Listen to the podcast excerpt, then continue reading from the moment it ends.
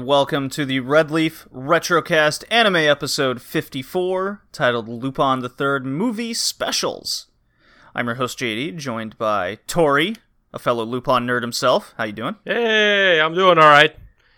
Been looking forward to this podcast for a while now, and got a new setup going as well, so hopefully, it is noticeable. Got yourself a pop filter now. I got myself a pop filter, and I got myself a studio arm, so... now I don't have to lean into my microphone to talk. Now I can just sit back and relax. Ah, you have joined me. It's a simple little change, but it makes a hell of a difference. That's for sure. Mm-hmm. And Hickey, you are now in a totalitarian government, right? No, not yet. I'm just trying to survive. Everything is going all right. Everything will be all right. You know, just gonna be a little bit more fun, as I put it. But yeah, I'm doing fine. Still need to work in this weekend, which sucks, but oh, yeah, I'll be fine. I'll be fine. Work's been putting a thrashing on me lately as well. Get this, guys. This is a funny story. I come into work Thursday morning, and there was an issue during the night shift. Like always. So, like always, right? So I come in at 8 o'clock, and they want me to work... They wanted me to stagger a shift, because there's a new guy I got to train. So like, okay. So I come in at 8, and I haven't even been there 5 minutes before one of the lab techs and one of the more upper management guys comes up to me, and he goes, "What's this regulation you've been running? What's this procedure?" I go, "You're going to have to be more specific than that. We got like 1,000 of them." And he goes, "What about the pH meters?" I was like, "Oh, well, what do you want to know?" He goes, "Well, these tanks, what do you run them at? What is your goal?" It's like 4.0. It's what it's been since day one I got there, right? And he goes, "Well, it should be 3.8. And I respond, "Since when?" This was news to me. And he goes, "Well, we decided at 7 o'clock it should be 3.0, or 3.8. I go, "Okay, so I'll start doing that then. Thanks for telling me." He goes, No. What you've been running the past couple weeks?" "Well, 4.0, because that's what the procedure's been." "Well, you've been wrong this whole time. This is unacceptable. You need to start following procedure." I go, "Sir, are you honestly yelling at me and... for following a procedure that has existed for an hour over something that's 2 weeks old?"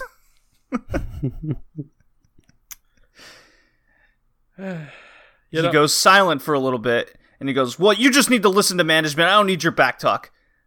I'm like, what is happening here? You're getting yelled at. Yes. I'm getting yelled at for not following a procedure that hasn't existed yet. Well, I mean, that is clearly your fault. Oh, yeah. Hickey, you sound like my mother at this point. I told her the story, and she goes, "Well, clearly... I sound like your lawyer. It is clearly your fault. You should apologize." I should apologize for not anticipating the change in... That's right, JD. Procedure. But here's the thing. If you would have done that, you would have also violated your policy, because you would have then broken the old one. Exactly. Therefore, the finger is always going to be pointed at me. Oh, I was furious. Oh no, I get it. I got a question to ask. This guy, does he have any relation to Norway Cup in any way? Because it sounds like it. Because that's what they do. They allow play. They have allowed teams in this year's Norway Cup to play with players, football players, soccer players, like young girls and boys to play with some teams that are struggling to field teams have been allowed to use some overage players. Granted, as long as they wrote in to have to get permission first, which they did, and they got yes. And then 3 games into this year's Norway Cup, the people that are leading this, they decided, you know what? Nah, we've changed our mind. You're not allowed to do this anymore. Well, so we're taking away your points for the victories you had. It's like, oh, okay. It's like, of course. You know, you just gave us permission, and now 3 games, and you're like, actually, we changed our mind. Yeah, exactly. It's kind of the exact same circumstance. But you broke the rules. You got permission? Well, hell, you broke the rules that didn't exist. I mean, they did exist, but they asked for permission, and they got it. Right, so then that's a new policy right there. Then they go, you know what? Fuck it. This is now breaking the rules again. That's right. Yeah, I was fuming for a good 6 hours of the 9 hours I was working. Oh, and then to top it off, the very next day, I take it all back. That happened on Wednesday. Thursday is when the new guy came down all of a sudden with this allergic reaction, which I do not believe for 1 second. And so I had to stay until like 7 o'clock, so I worked an over 13-hour shift. Which is now I'm overtime, and so then on Friday morning they go, "Why'd you work that long?" I go, "Well, you made me stay because the other guy didn't show up." Well, why didn't the other guy show up early? Because he's already working a 12-hour shift, and you don't want us to work overtime. Well, this is unacceptable. You guys need to figure this shit out. I'm like, there's just no winning this week. Jay, you just need to get their job. And then you'll be fine because you'll be running the show. It's a clusterfuck right now. It's very what happened. Very funny. Irritating. My phone broke, so I had to buy a new one. Your phone broke. Yeah, I bought a new one, which is one thing I'm actually very happy with my government is that now there's a bunch of transport companies appearing. And my phone came in 2 days. It was like free shipping 7 days. It came in 2 days, which is really good. My older phone fell from a 10. It had a 10 centimeters high fall, and it was trashed. So that wasn't fun. What brand of phone did you have? I had a Samsung. Samsung, that makes sense. Which is good. Like, no, like I like Samsung. I'm a Samsung fanboy. Although the phones are not that good and fairly expensive for what they are. That's for sure. I'm an LG guy myself. Yeah, I bought a Motorola this time. Ooh, those are real good. I wanted a Motorola, but the particular model I wanted just happened to be LG, and I haven't looked back since. I really like the LG. Yeah. My father also likes Motorola, but I like Samsung because Samsung has their own version of Android, which is a little bit heavier, but I don't need to deal with a bunch of Google bullshit, right? You're not wrong. Yeah. So usually, it's more comfort, and that phone was almost a Nokia. I threw that cell phone without any protection. It fell from the second floor of a house and didn't break, but a 10-centimeter fall, trashed it. I was so pissed. But that's okay. Yeah, Motorola's coming back because they have good quality and it's cheaper than what Samsung's become is what I dislike about iPhones. iPhones, yeah. I dislike iTunes as well, but. Still, every listener should at least go to the podcast page and leave us a review. Of course. But they've fallen into the trap that iPhones have had, where it's overpriced, cheap China material. Yeah, made to break, and it's no bueno in my book. See, and everybody says that, but I've had an iPhone for fucking ever, and they don't break. One of my most earlier smartphones was an iPhone. That was before. I've seen my brother, as Hickey said, drop it 10 centimeters and it just shatters into 1,000 pieces. I dropped mine for fucking halfway down the stairs, right down to a rock. And I look at it, and it's got a little scratch on the screen. That's about it. We're fine.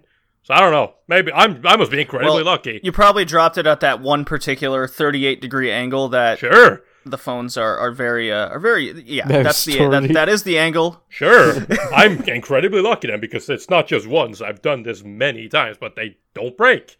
Like I said, my fucking... See, we need to get you playing a game of craps now, Tori, because you're very good at that 38-degree throw.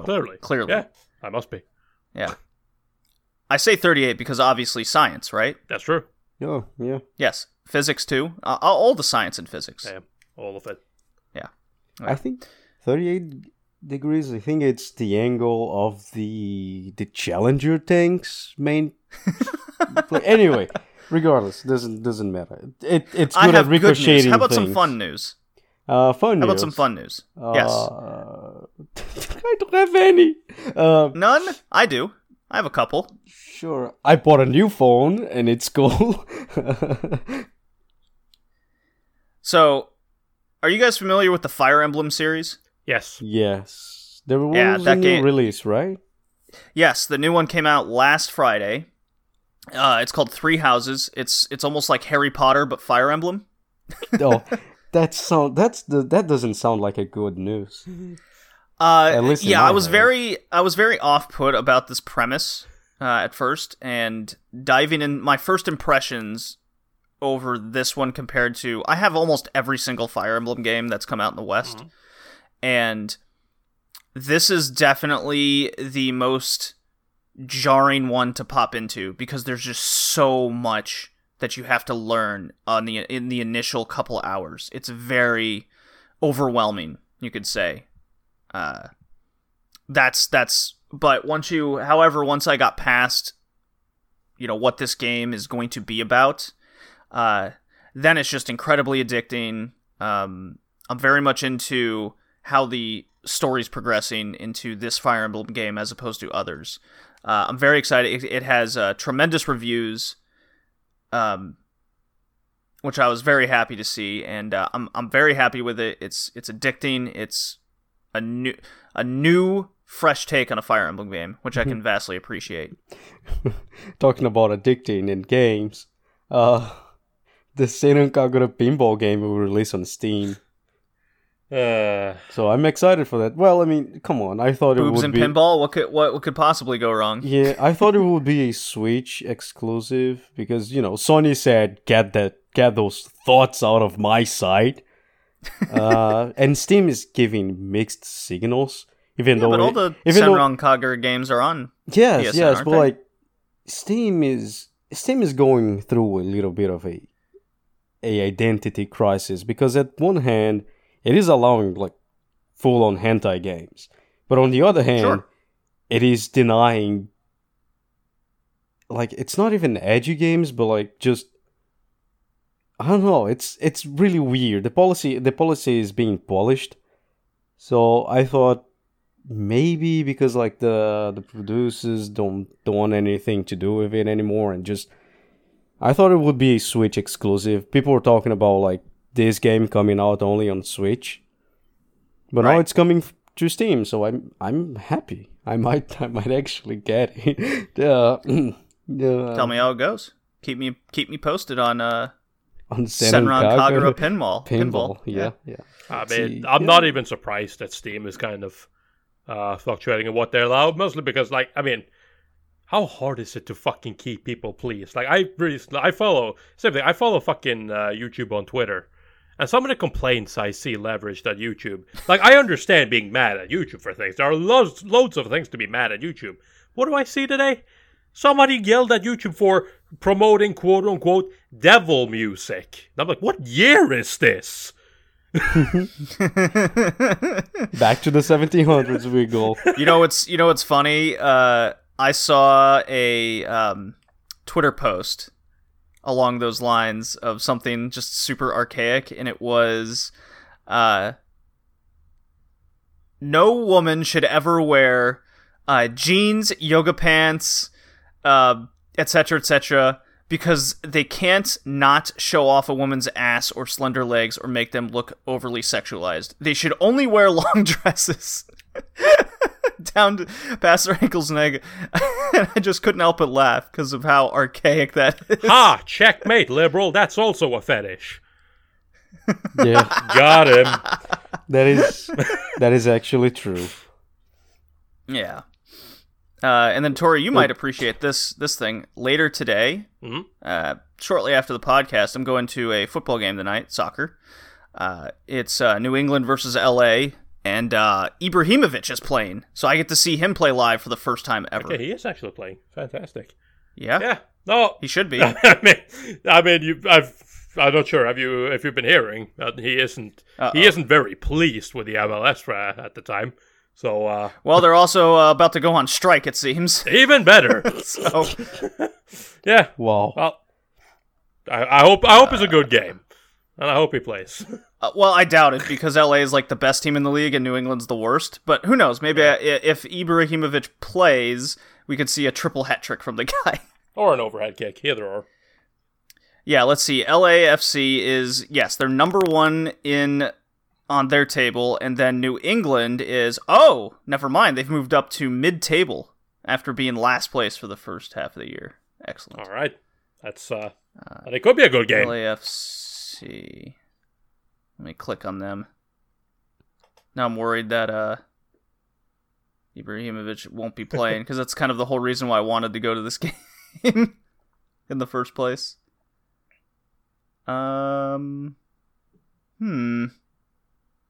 It doesn't say he's not, like, he's out or anything. Well, there's always a chance.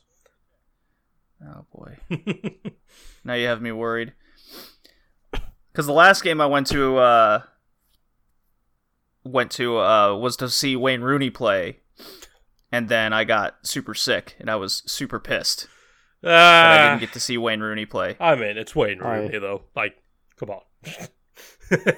What do you mean, come on? He's like one of the greatest English players to live. Yeah, well, strikers anyways. But I mean, come on though. Like, he hasn't been great for a while. But it's still seeing a guy play live. Sure, I understand you. You do you. As someone me, Hickey? Yeah, you understand my feelings? Yeah, as someone who lost Brazil versus Argentina, where Messi played, I understand you. Well, that's different. How is that different? Because Messi's one of the best players in the world. Well, so's Ibrahimovic. He has been since, 2004? When was the last time Ibra was on the fucking short list for world's greatest players? He gets, 36 goals a year. He plays in the MLS. He is fucking... He did it, and he's done it for every team he's ever played for. I know, but that's for years ago. In every league. He's not even fucking... Giovinco is doing better than him. Does anybody even know who that is? No. Exactly. I like Giovinco. He's awesome. He's a tiny little scrappy Italian guy playing in Toronto. I really liked him when he played for Juventus, and he was in FIFA, and he was a pace merchant. You can still get him now. I loved seeing when I was living in Toronto. Giovinco was just so much fun to watch. That dude was just on such another level than all the other guys.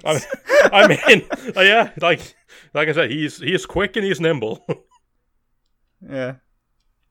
So, anyways, what are we doing on this podcast today, Tori? What is the whole idea here? Welcome to the Sportscast. Jesus.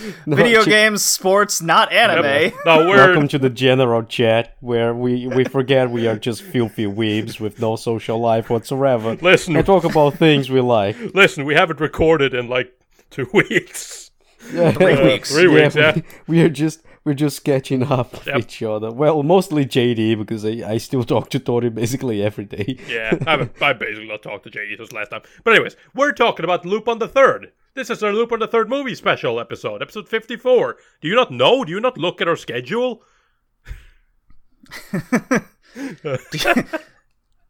JD announces the name of the cast 2 minutes in. This is a Lupin cast. Going a fucking huge tangent about... work and sports and my government collapsing, and then it's like, which guest is this anyway? What are we doing again? All right, so a few months ago, unfortunately, or 2 months ago, Monkey Punch unfortunately passed away. The creator and originator of Lupin III, one of the most iconic anime characters of all time. And so an idea was spurned to kind of celebrate Monkey Punch himself and the legacy of Lupin. We've already done Lupin the Third, the first season podcast, which was very enjoyable. And to celebrate that, we thought, hey, we're each going to pick a movie / special, because there's like a lot of them. Let's face it. And just kind of celebrate Lupin that way. So we got 3 movie specials that we're going to kind of talk about. And so what does Lupin mean to you guys? Well, I mean, obviously Lupin was one thing. It's one of those series that I had heard about for almost as I got into anime. People were talking about it, but I never got into it because, one, it was very old, and at the time I wasn't into old anime. And, it was fairly long. There's a lot of Lupin to get into, and it's kind of a daunting task. But on this old forum that I was a part of, we one day decided to do a watch-along, and we, for whatever reason, against the odds, Lupin the Third Part 1 won the poll. We ended up watching that, and despite very limited animation and, definitely being something I was not used to seeing at the time, I had a lot of fun watching Part 1. And since then, I decided to go on a little bit of a Lupin binge, and I watched Part 2, all of it. And I was going to watch Part 3, but the subs that I watched were so terrible that I literally understood more of the Japanese they spoke than the English subtitles. Well, quote-unquote English.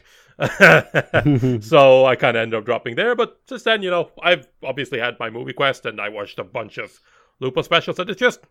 It's one of those things, like, Lupin is very formulaic. It's very often, it builds on the same things over and over, and kind of puts some different twists every once in a while, but generally speaking, you know what you're getting from Lupin.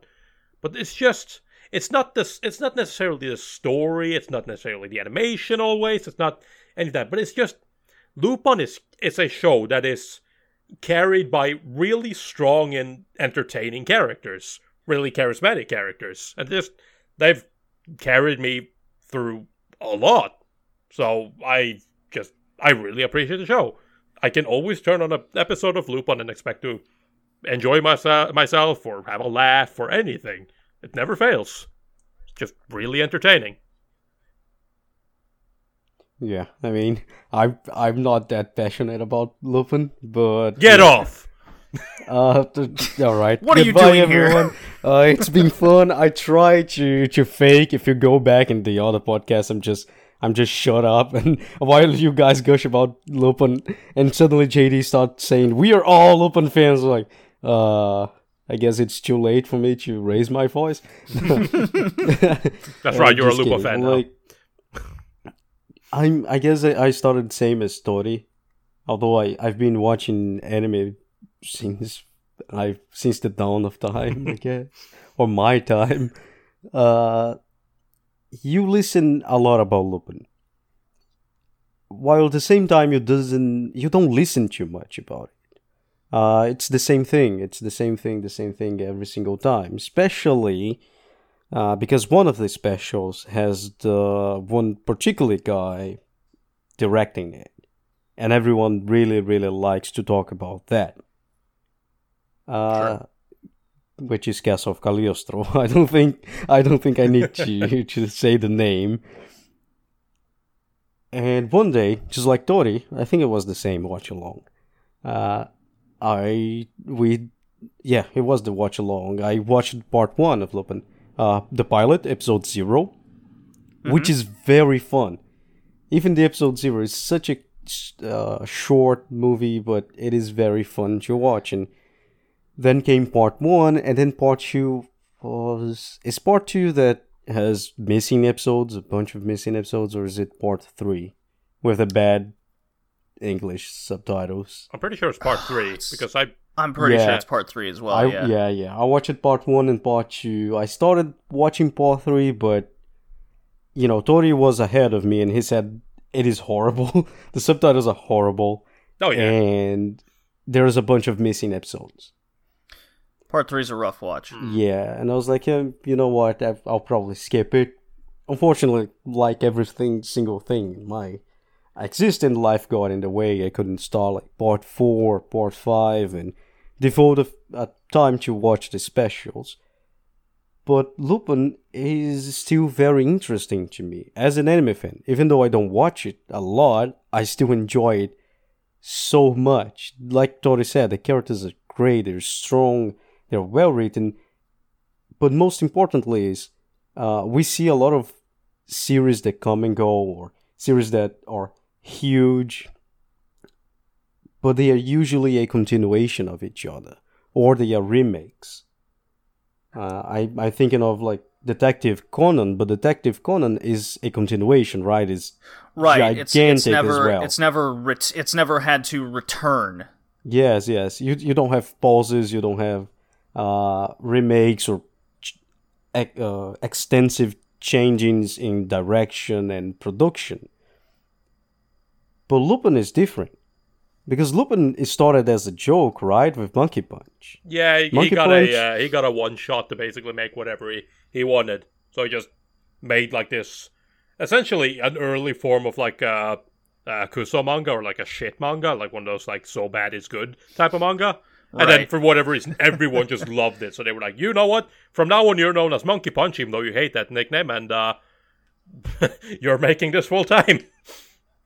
Yeah, and this one, I feel it like it's almost like a Ghost in the Shell on steroids, where everyone who picks up this to produce gives their own spin on the thing, which is very interesting because Lupin by itself doesn't have any traits, doesn't have any personalities, but that's also a very strong point because everyone who likes doing Lupin are so good and they really like to put their spin on the thing. So every single time you watch a Lupin, you're like watching, there's so many little things that change, like so many cranks and nooks, and every single thing contributes to this big picture that is Lupin the Third in almost like 40 years now? Oh yeah. Of Lupin? Yeah. It started like, what was it, 1968? Yeah, with the pilot. Yeah. The pilot's 1968, so yeah. You know, it is very, very fun. It's very, very interesting. And even if you don't like it, popping out a special like we did once in a while, it is great to see the dynamics between the characters, which had the same voice actors for decades. So they knew each other. They were friends. Yeah. And you can see that translated into the scene as well, the antics of best man Zenigata trying to catch Lupin and how it evolves during the decades. Yeah. We have the first Lupin's full of gadgets, then, you know, it goes to a more James Bond looking Lupin, and after that you have a more realistic kind of Lupin. Then with episode 0, as we will talk, it goes back at being wacky and full of gadgets. So Yeah, it's great. It's just a great journey so far. Just to kind of add on to what Hiki said as well, just to kind of put it into perspective, the original voice actress for Fujiko Mina, because I think she's the one who was the voice actress the longest, she was eventually switched out with 2014, I think it was, with Miyuki Sawashiro. And she voiced Fujiko up until she was 74 years old. So that just, you know, puts it into perspective. Yeah. Yeah, and she definitely has a there's a cadence to the way she speaks for Fujiko that just entraps you. Oh yeah. Yeah. It's she fits who Fujiko was at the time very well. That's the, I mean, so you look at the original voice actor for Lupin himself as well. You can find him on Mal. You can find a picture of him. He looks like Lupin. Yeah. To be the character, you must become the character. Yeah. That old saying. So, as Hickey said, episode 0, the pilot, was in 1968. And the first series came out in 1971. You can listen to our podcast where we reviewed the first series. And then Part 2 came out in 1977, and that went on for a long time, consisting of over 100 episodes. 150, Tori? Yeah, 155 maybe. Yeah. And then it went on a little break for a little while, and then Part 3 came out in 84, and that did not go down very well. Because the difference between Part 1 and Part 2 was Part 2 went to a more family-friendly focused, or at least less adult, and Part 3 just seemed to miss a lot of steps in that. And once Part 3 kind of finished, I believe that was only about 50 episodes. Mm-hmm. Thereabouts. We ended up seeing, for the next 20 years? No, 30 years. Let's see. Yes. 80, 94, yeah, 30 years. 30 years just movies and specials, almost on an annual or biannual basis, until Part 4 came out in 2015. And then since then, we saw Part 5 that came out in 2018, which we spoke very highly of. Mm-hmm. Yes. Not to mention the standalone movies for Jigen, Goemon, Fujiko. Yeah, the TV series. Yeah, that are live action, right now, the live action movie in 2014. Yeah, the CG movie coming out in 2019 in December. Yeah, Lupin lives on. Yeah, it does. It's no matter what. It's quite impressive. Die. Yeah. Yeah, it's the soul of Zenigata. As long as he doesn't catch Lupin, this show won't end. I mean, he has already caught Lupin. But yeah, no, it's kind of nice, right? It's just nice to see something like so simple, but it's affected so many people to the point where it refuses to die. The audience for Lupin isn't as great as it once was, but there's always people there that are willing to watch it and buy it, so they keep making it, and there are so many fans. Like Takeshi Koike obviously has his trilogy movies, which are like trying to return Lupin to like the more edgy, dark thing. You have the woman called Fujikomina, the TV series by Sayo Yamamoto, right? Like it refuses to die. Honestly, even though for now the last thing we know what's going to come out is the CG movie by the same people who did the Doraemon movie. I wouldn't even be surprised if 2020, something like that, we're getting another one. 2021 maybe. I wouldn't even be surprised. Yeah, Part 7. Yeah. Well, not Part 6 and 7. Not necessarily the next TV series. It might just be another movie or special, but it's very possible, yeah. It doesn't seem like it's just ever going to go away. It probably will eventually, but I think Lupin's greatest strength is the cast is so strong, and the way each character acts with one another. All you have to do is have a simple contained story each time, whether it's in a movie form or an episode form, and it just works. Yeah. Yes. And you're always left wanting more. That's its strength. Yeah. The fact it doesn't have a very defined personality, but at the same time having extremely defined characters and a world is what it is, its biggest strength, I think. And also because of that, you have people getting captivated. Those people grow, they start working with anime, they decide to work on Lupin so they can captivate more people to do the same thing they're doing. Yeah. And that's great. It's a valid that validates the comparison I did with Ghost in the Shell. The problem is Ghost in the Shell is way more complex of a story than Lupin. Yeah. I'm definitely glad that Ghost in the Shell doesn't have a new movie every year, although it still gets new ones. It's getting a new one from Netflix, I think. Yep. Yeah. Alrighty. Well, let's get this podcast. Just a little pause. Let's just make a little pause, talk about the manga, and then we go back and what we were talking about. Yeah, we got our manga manhwa checkout, and then we can keep on talking about Lupin.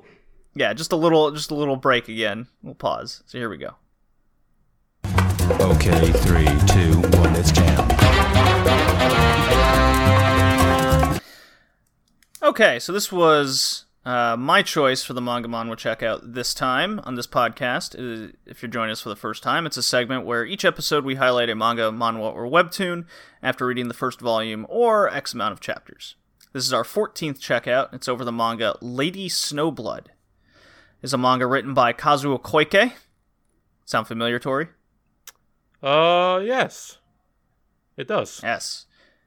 He's his most well-known works are Lone Wolf and Cub and Golgo 13. Yeah. We've discussed that before.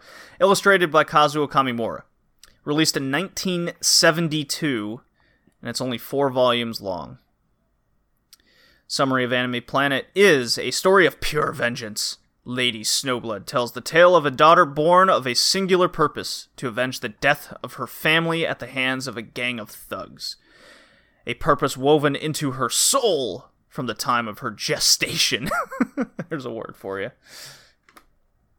So I read the first volume to get a much better... you didn't finish it. I did not finish it on purpose. I have the rest of the volumes at my bedside to finish after the cast. I wanted to make it very clear that this is my first impression of it. And I can say I am definitely finishing this. Yeah, it is very fun. I don't know if I can talk about the best volume 1 now. But yeah, it is definitely... I guess volume 1 doesn't make any justice to volume 2, 3, and 4. Because it is very anecdotal at times. Especially the first 2 chapters where like... You're just thrown at the world, and you're following this young woman. She kills someone, and the person as the person is dying by like the last page, the person's like, "What are you?" And she's like closing the umbrella, is like, "Lady Snowblood." I'm like, "Oh, okay." Every time. Yeah, but that's only like the first 4 chapters, I think. I did read last night the first 4 chapters of volume 2. All right, so you can choose... Well, okay, the chapters are broken up into parts. So I should say I read the first 4 parts. So 1 chapter of Volume 2. So it's still in that same... It's setting up... okay, so Lady Snowblood is this assassin for hire. And you do learn of her purpose is to... have this story of vengeance from her mother, and what's occurred is her there was this great fire, so to say, that these these kind of there's a riot. Yeah, it's because the problem with Japanese historical things is that you actually need to know history. It's not in the concept. Like, it's not in the context. It's not like Western stories where, like, we will see something about the Middle Ages and you understand what is Middle Ages, but you don't need to understand what is going on. Right? It's not like the Siege of Normandy from the Danish or something like that. You don't... Like, in Vinland Saga, you need to know those kind of things. You don't need specific... like knowledge about the era you were in. For example, if I say like grand navigations, I was like, okay, it's the Portuguese and the Spanish going around the Atlantic and the Pacific discovering new land. So if they land in an island, you know it's like in the Americas probably. You don't need a lot of context of what's going on with the diplomatic and noble war between Portugal and Spain at that time. You don't need to understand that. But with Japanese things, Japanese stories, historical stories, you need to. So, like, there's this tax revolt where people were misguided by someone, and then they had to pay more taxes, something like that, and they revolted. And those people decided to use that opportunity to kill and rape a family. It's something along those lines. Also, it's like when she's an adult, is late 1800s, early 1900s. It takes place between like 1870 and 1910. Yeah, understanding. It's quite an important time for Japan. It's on the verge of the industrial age. Yeah. But it's still like Western culture is kind of influencing. It's starting to at the very least. Yes, you have the Meiji Restoration, which is a few years back, which is the setting for the Samurai X Trust and Betrayal OVAs. Mm-hmm. You need to understand a few things that are going on, or else you will be lost. I don't think you'll be too lost, though. I think you just have to understand just the bare-bone basics of it, and I don't know, maybe it's because we watch so much anime and we've seen so much of this time period, we kind of already know that. I mean, I'll say that because later on there's more historical facts that come to play, and they explain it to you with walls of text. So, like, if you're not interested in that, or if you already not know, you might get a little bit bored for, like, 2 pages of just text explaining history to you. I didn't find it that overwhelming of how much text there was. It's nothing compared to, say, Ghost in the Shell that we went through. Oh, no, it's just the... That's another level of text. It's just the part about the historical circumstances behind the story they are about to tell you. So every part, it's broken up into parts to tell a singular chapter. For example, there's Lady Snowblood's hired to take down this group of people running a rickshaw business that are kidnapping women, raping them, and then putting them into the sex trade into brothels. So yes, this this manga is incredibly explicit, to say the least. Yeah, yeah. I mean, Lady Snowblood constantly gets naked. Oh yeah, but like that's cool about her.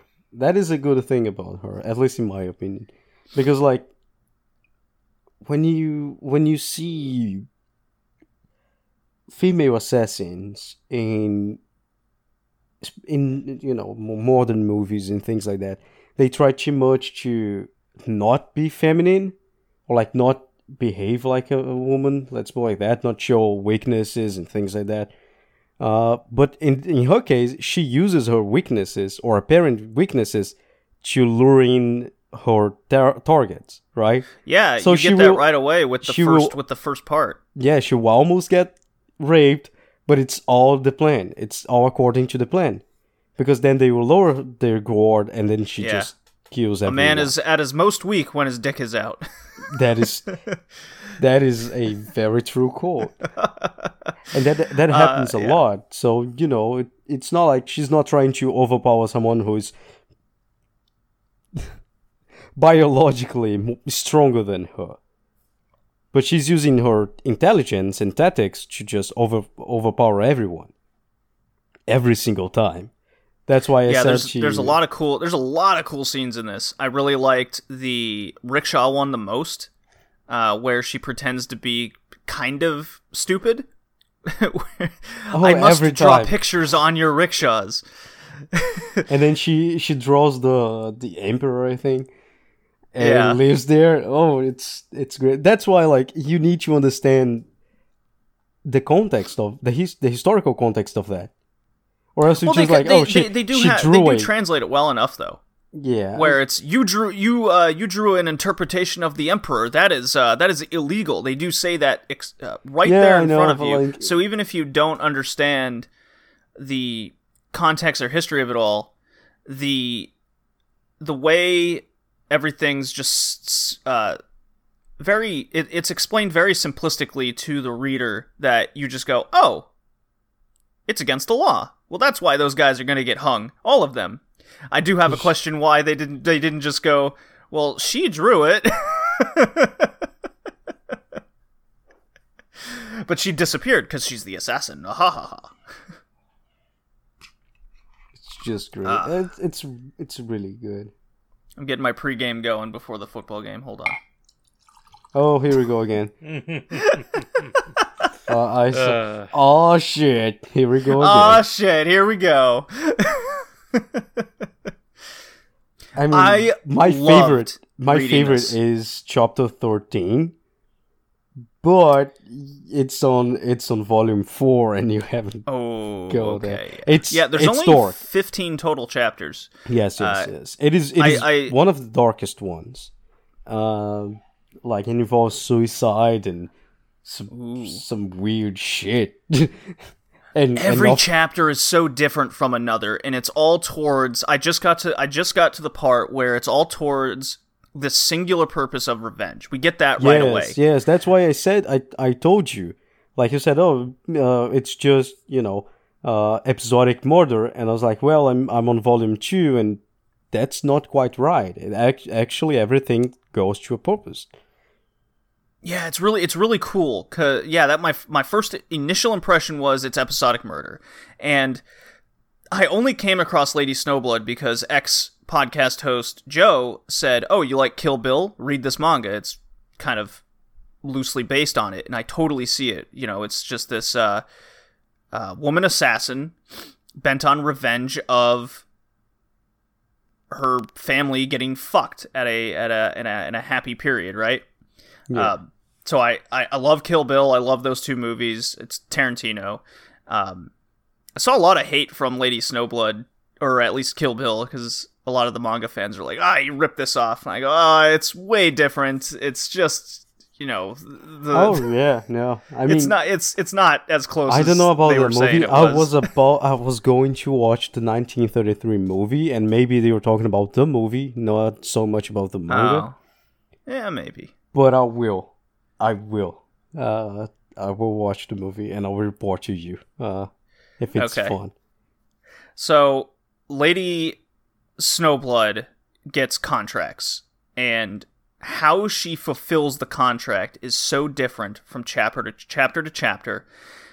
And then, at the end of Volume 1 and the beginning of Volume 2, it all comes together that, she had to do these to get to this specific person, to gain more favor, and to get more information on her eventual final targets.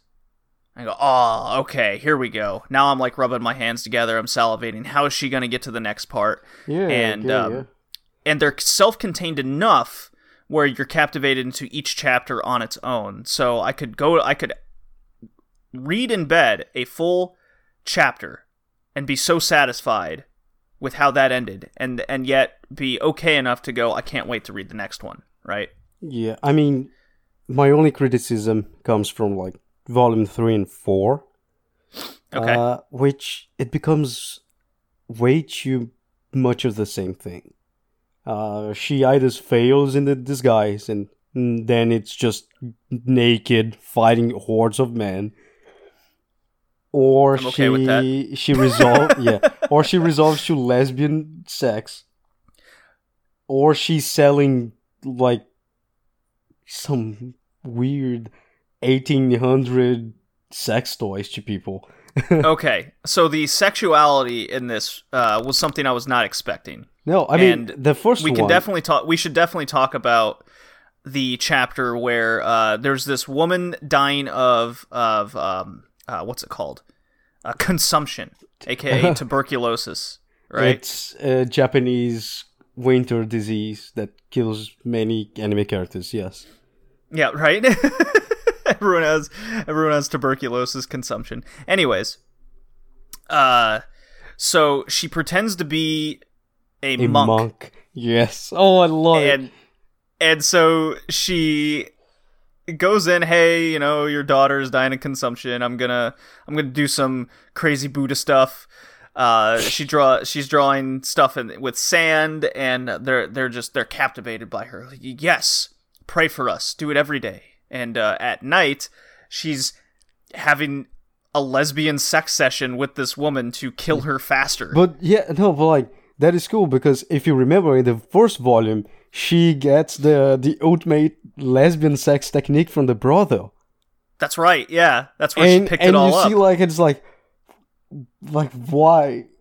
I mean, it's funny, right? The volume in the volume one, it's funny. I laughed at it because you see a bunch of Japanese men looking at two girls, like two women going at each other. Oh, and they're losing their goddamn minds. Yeah, they're just sweating.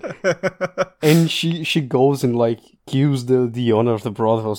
I thought okay, killing the guy was just unnecessary, but okay, it's your contract, doesn't matter. And then in volume two, she uses that. Those techniques to a great effect.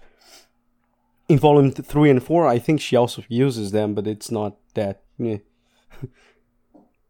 It looks like a very old version of fan service. Honestly, doesn't.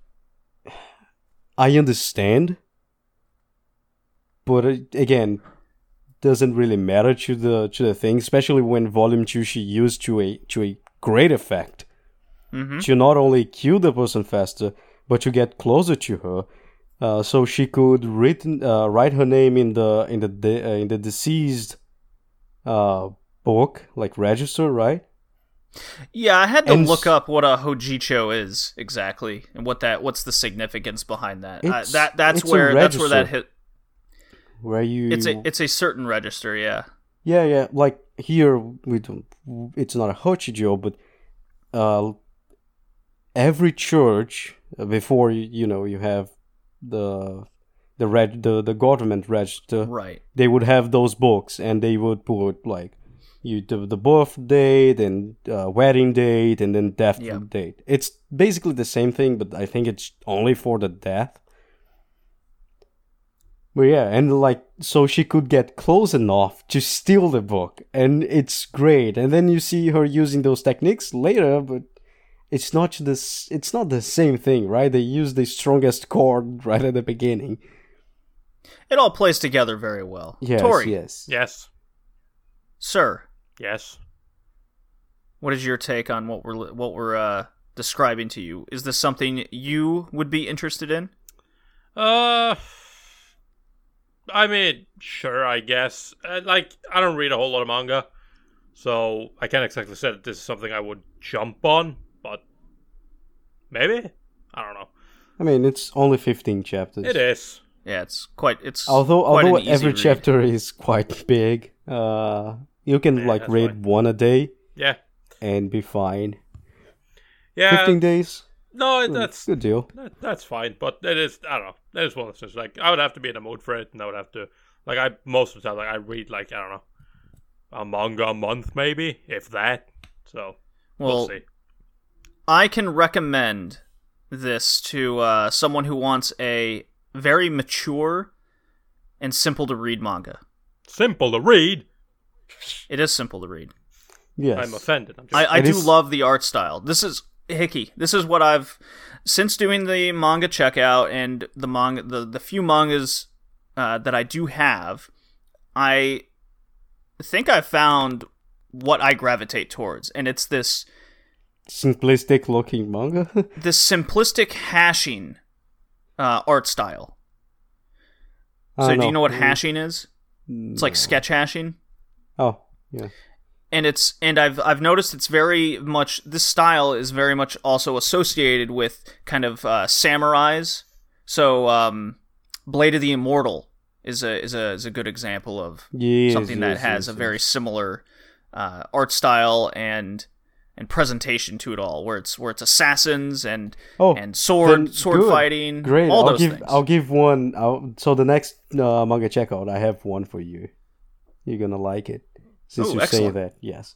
Yeah, definitely. I think it gravitates more when I read it. I was thinking more about more not well-known graphic novels, more than a manga. Have that simplistic, very, very rough-looking, sketch-looking nature of it. It reminds me a lot of graphic novels, probably especially because I was thinking of Quentin Tarantino when I was reading it. But yeah, So I was looking into something similar, and Vagabond is something that I've been interested in starting for a long time, but never have dived into. Yes. Tori, didn't you speak like that takes forever to get going or something? I've read 40 chapters, and so far, nothing. There's been a couple conversations, and some people have died, but it really hasn't kind of presented, like, the main conflict yet. And it's like 200-something chapters. So, yeah. Oh. So I'm looking up Lone Wolf and Cub, because that's the big one this author has also done. Bullshit, it's Golgo 13. Well, that's for you and I. We know that's the most superior version of anything this guy's written right, or done, obviously. That goes without saying. But Lone Wolf and Cub is another one from the 70s, and it's about a samurai, so I'm very interested in that one now as well. And I'm on Right Stuff. Let's see. It says there's a Blu-ray. Is that a live action? Probably. Must be, right? Probably. Yeah, probably. I think there's a live action, yes. Let's see. It has an art style on it. Based on the... I'll look at it later. But the manga... The manga is 26 volumes, it seems. 28. Ooh, long one. Have you guys read Lone Wolf and Cub? Nope. No, but I've seen in the bookstores. Okay. Ooh, there's an omnibus version. Omnibus. And they're in hardcovers? Oh. Mm-hmm. Oh, be still. Okay. Hickey? I think I know what my next choice is, but it's yours up. Yours is up next. Yes. There's some English for you. Fantastic. About as good as the Lupin the Third Part 3 English. On par. All right. Hickey, who would you recommend Lady Snowblood to, and would you recommend it to Tori? Fans of Kill Bill. Oh, I don't think... It's really who I guess old Tarantino like movies fans definitely will enjoy this, especially because you have the 1933 Lady Snowblood movie, and then you have the 1974 or 5 Lady Snowblood 2, The Revenge. The Revenge of a Revenge. Yeah. So, you know, if you're a fan of, you know, I love 80s pop culture movies, Western spaghetti being Wild West movies filmed in Italy. Very rough looking, not so much well-produced movies, but still highly enjoyable, with a mature setting, a lot of blood. No shame, kind of things, yes. This is definitely for you. And you can go and watch some old Japanese movies, which I also enjoy very much. Excellent. Okay. And with that, as I write down the timestamps, gotta get moving here, obviously. We'll get on to more Lupin, and lots of Lupin from here on out. So be excited, peoples. Woo. Tori, yes. Show me your excitement. Let us hear it. Woo. Show me the excitement from the YouTube persona. There we go. all while the Lupin music was playing. That's glorious. Okay. Our little topic here is Tori had done a quest of sorts, a movie quest, and he watched a shit ton of Lupin movies and specials. I did. So I had asked Mr. Tori over here of not Sweden origin, the least important Scandinavian country, obviously. Sure. What his top Lupin movies and specials were. So you've got a little list there, correct? Yes, I have my top 5 and 3 honorable mentions. Excellent. Let's start with those honorable mentions, shall we? That's great. That's what I decided to do too. All right. We're on the same page. I'm so happy. Yep. So, first of the... For once, yeah. No. First of the honorable mentions is the Lupin special known as Lupin III, Blood Seal, Eternal Mermaid from 2011. Ooh. And was directed by, let's see here, Taichi Takiguchi. And basically, it follows, the synopsis says simply, two jewels are the key to the ancient treasure of Yaobikuni, Jesus. But legend has it that the only person who can find the treasure is one who can walk the path of death. So essentially, this is Lupin with Lupin doing Lupin stuff, trying to steal impossible treasures, but he's got a kid with him. Oh. Yeah. So like a small child or a what? Small girl. How old are we talking small? Like 6, 12? What? I don't remember if they ever specified her age. But she is... What'd she look like to you? She looks like a primary schooler. So she is very young. Ah, alright. So, no, not a love interest, not a potential love interest. Not a small girl. That is very clear now. And I imagine the treasure, because it's mermaid involved, I imagine it's going after kind of eternal life. Yes, it does. Okay. In fact. Figure. Okay. Mm-hmm. All right. Fun movie. Nothing too exciting, but it's fun. The second one is one that Hickey will know. That is Lupin the Third, Sweet Lost Night, which was from 2008 and directed by Tetsuro Amino. So, basically, synopsis real quick. Lupin scores a magic lamp and finds it does hold a genie. However, at the stroke of 7 p.m. strikes, and that is the last thing he remembers.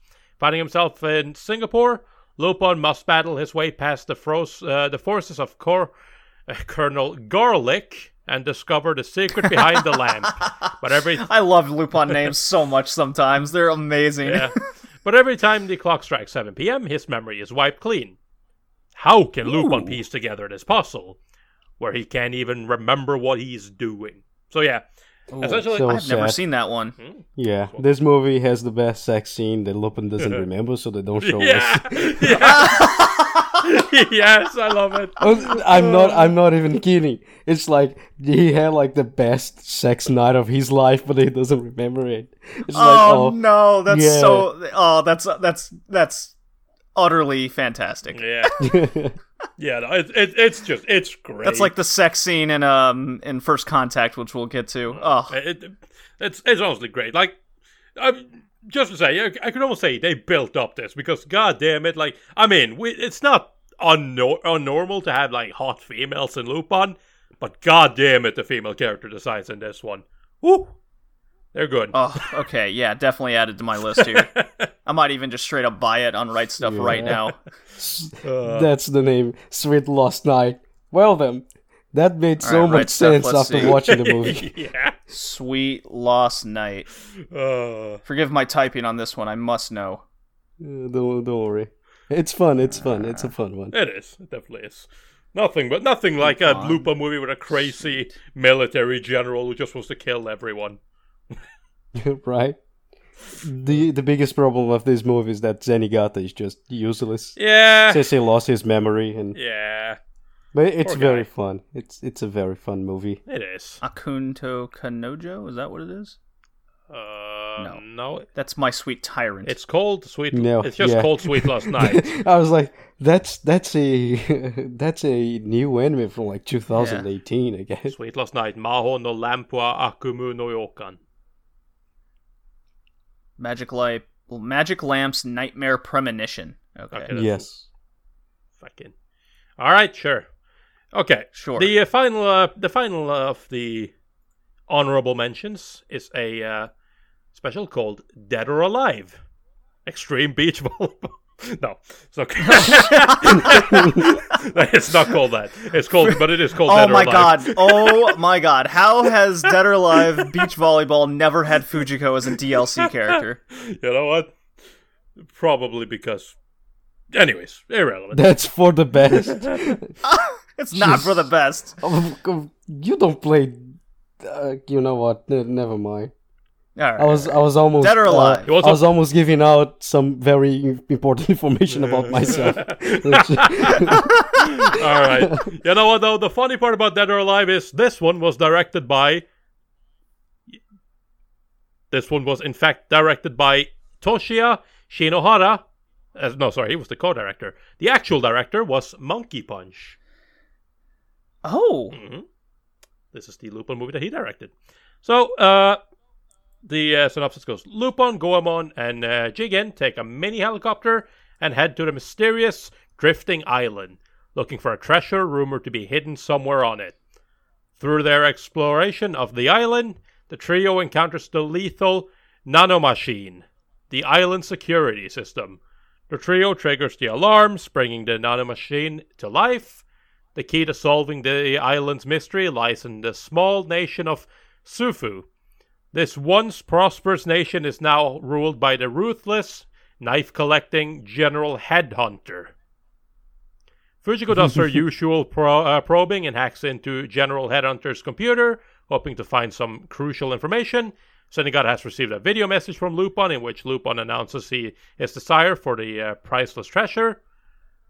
Oleander, a fiery blonde officer with some hidden secrets of her own, steps in to help Senigata. Armed with their newly found information, Lupin, Goemon, Jigen, and Fujiko go back to Drifting Island, but this time they are followed by General Headhunter. So yeah, this one is one of those where Lupin has to face off against technology. The nanomachines on this island, they are fucking insane. They are just like, they call it a security system, but it's not a security system. It's just a straight up fucking murder machine. Right. It's just a death machine. Yeah. Well, I mean, it's still security. It is. It's just the fact that it's a security system that don't really care who you are. There's only one person in the entire world who can deactivate their security system. Everyone else, even if you're a guard on this island, no, fuck you, you're dead. No. I remember this movie now. Okay. It's a fun one. It's a fun watch, and I had to include it because, again, you know, Monkey Punch, directed by him. Right. So yeah, those were the three honorable mentions, and we can go into the top five. They're not in any particular order, but yeah, these are the five ones that I really enjoyed. And up first is definitely going to be one that surprises a lot of people, and that is Lupin III versus Detective Conan. Not the 2012 movie, the 2009 special. Directed by Hajime Kamagaki. Honestly, I know there are people that are not too happy with Detective Conan versus Lupin versus Detective Conan, but a lot of that comes from the 2012 movie, which isn't great. But the first special they did together it's a lot of fun. Like, I kind of wish that I was into Detective Conan because I think I would have even more fun with this than I did. But even still, because for a lot of it, especially early on, you follow Conan and his friends around.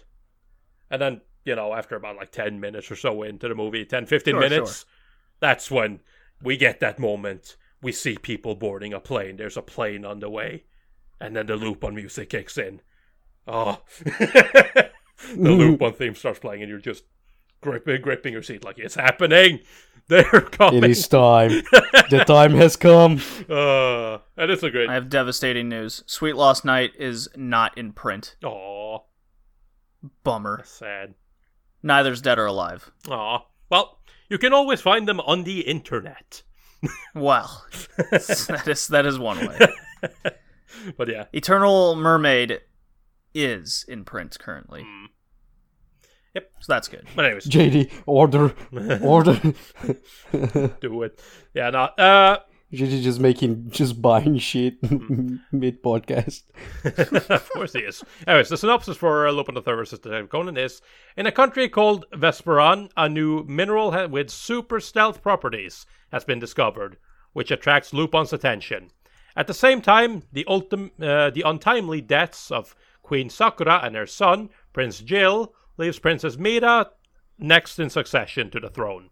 During a trip to Japan, Princess Mira finds her double in Ran and takes the opportunity to trade places, which ends with Rante being spirited away, to Vesperan with Conan.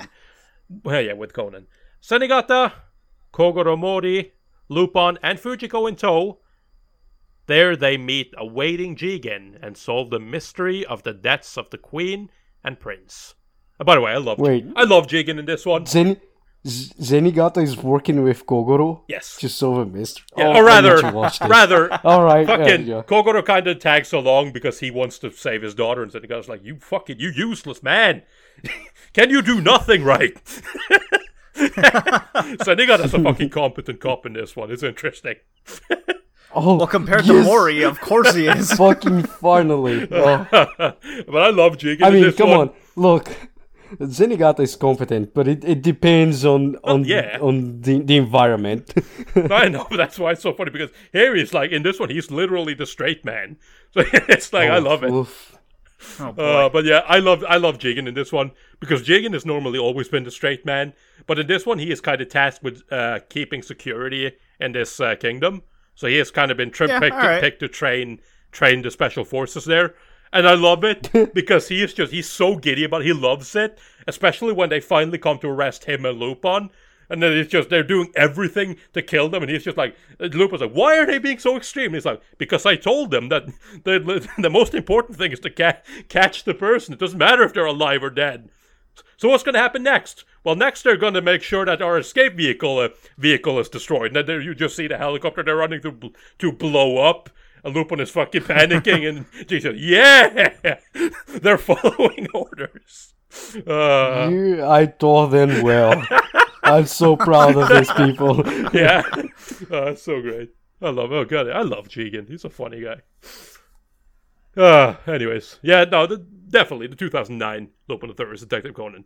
A lot of fun, especially if you're a fan of both of these. Do yourself a favor, watch it. Which I certainly am. I quite enjoyed this special a lot. This is coming from the guy who's seen almost every Lupin episode ever, and I'll admit it, seen almost every Detective Conan episode ever as well. Here he comes. Finally, you are actually the first person I know to say that. Very hard to find those people. I know they are out there. I am one of those. I am about 3 movies behind, though, so I need to. I'm not up to date on those. Oh no, it's cool. Like, you've watched more than I ever thought about doing.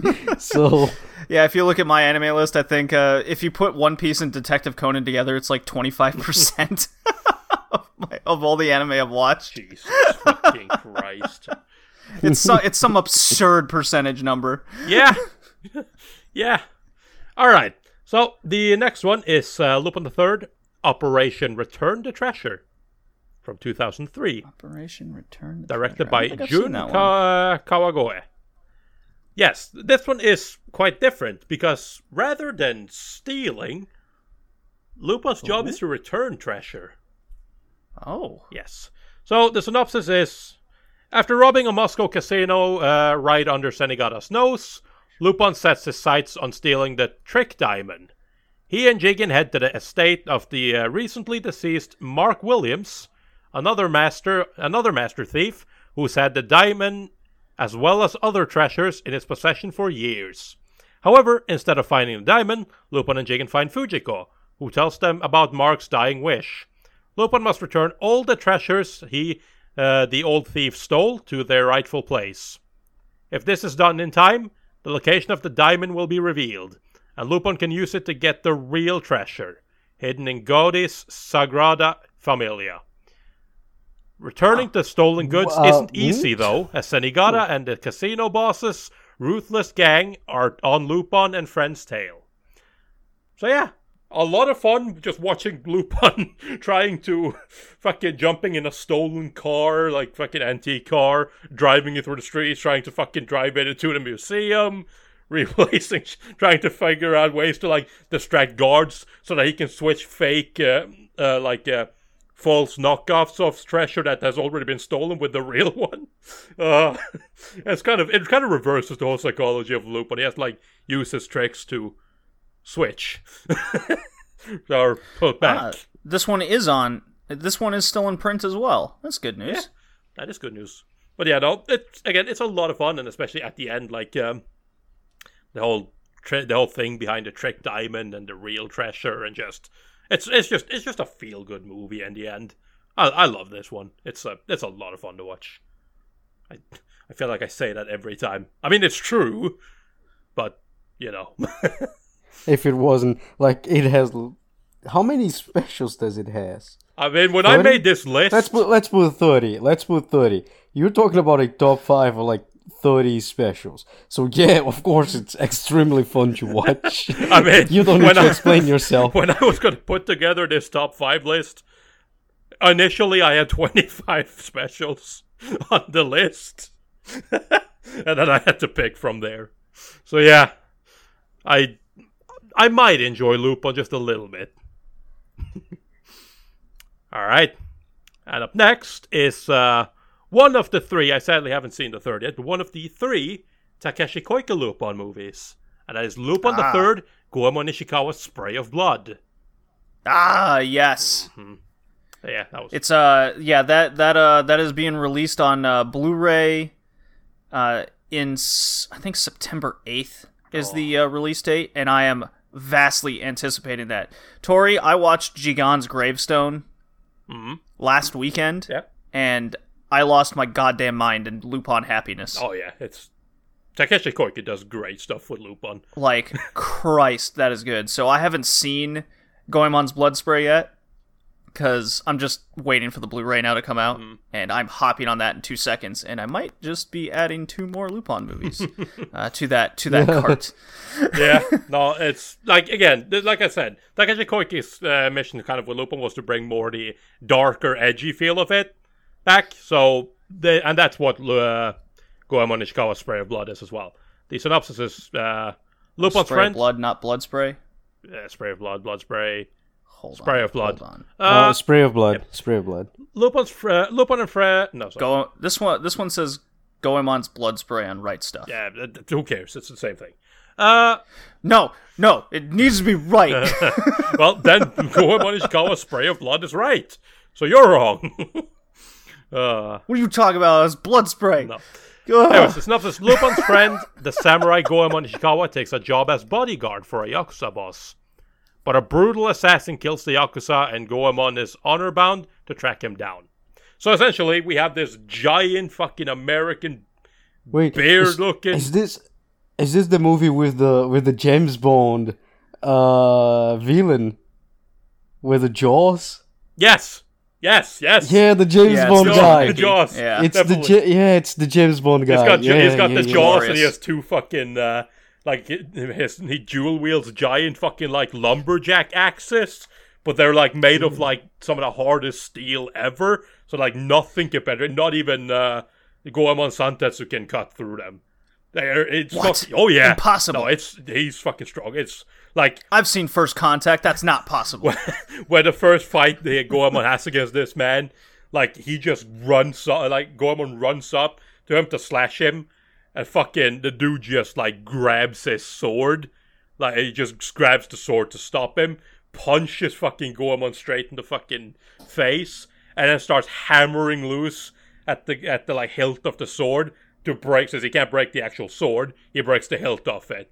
And then fucking destroys Goemon.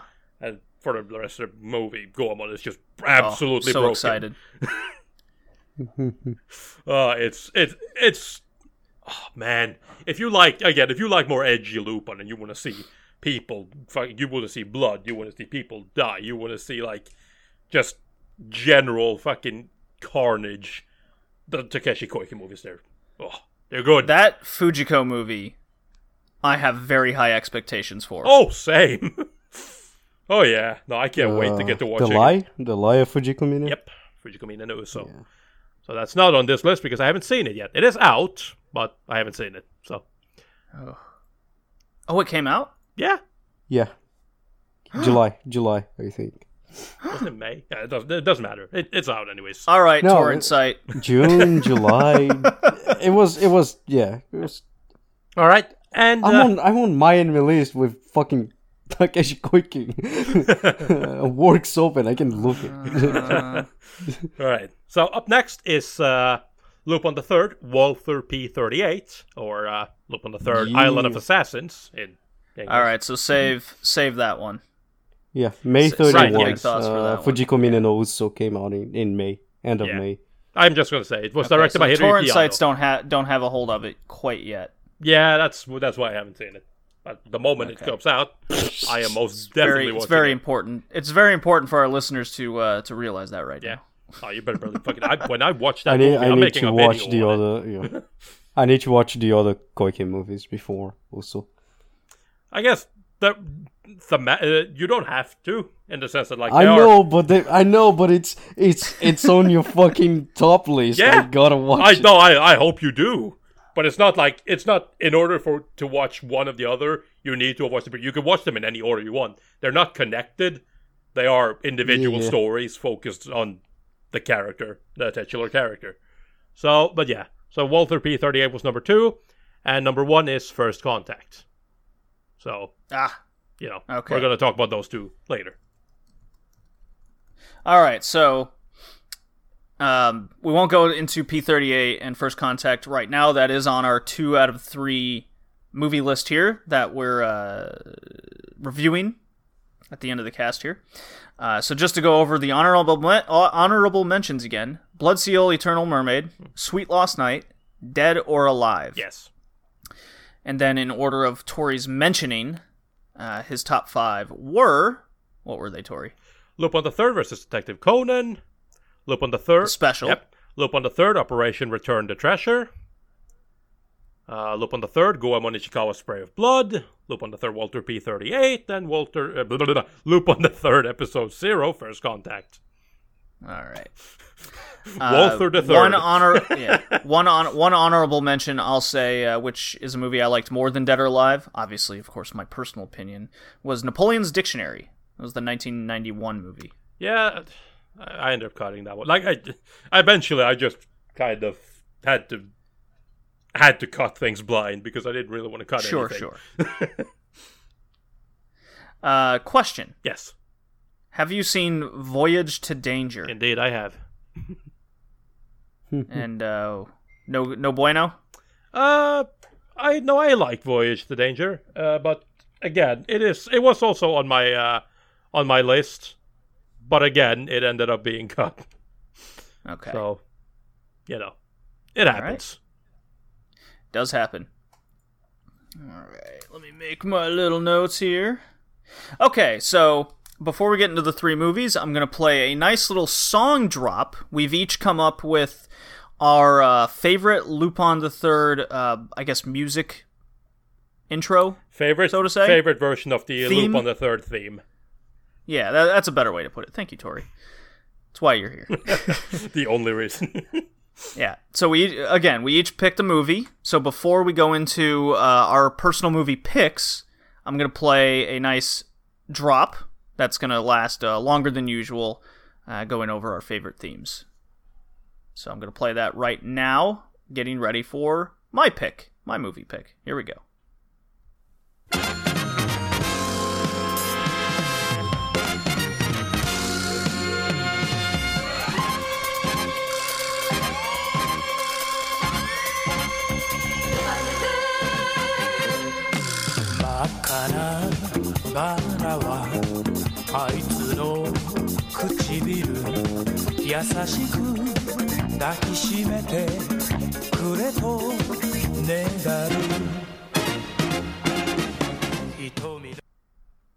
Okay.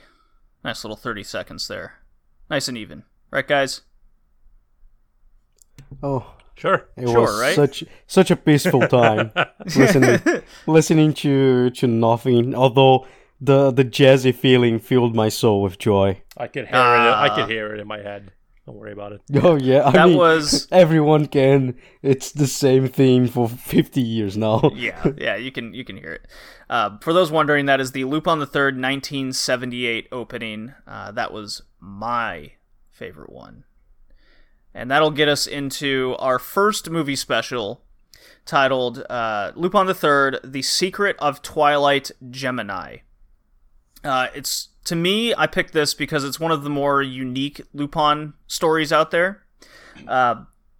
This was something I came across on my quest story when I was looking through Lupin movies. And after going from, let's say, Cagliostro, and let's get this out of the way quick.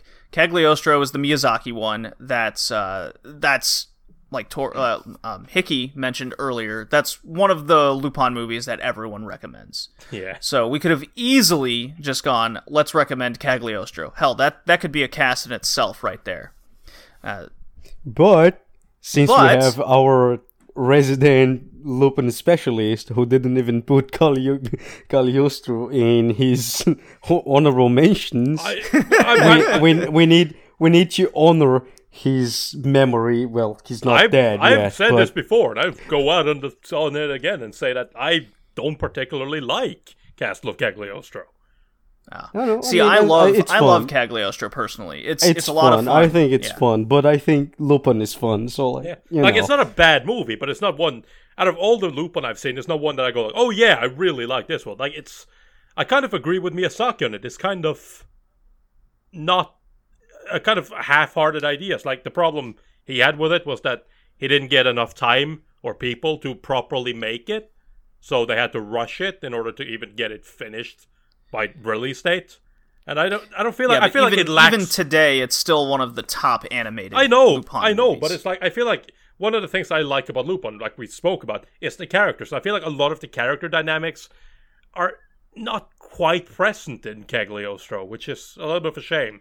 Everyone's more stoic, not kind of calmed down, more like natural, I guess. But I don't want natural Lupin. I want crazy. Yeah. So that right there is my segue into why I chose this one, this particular movie, because I rather like Cagliostro. I do agree that the characters are much more down to earth and it's a much more serious movie.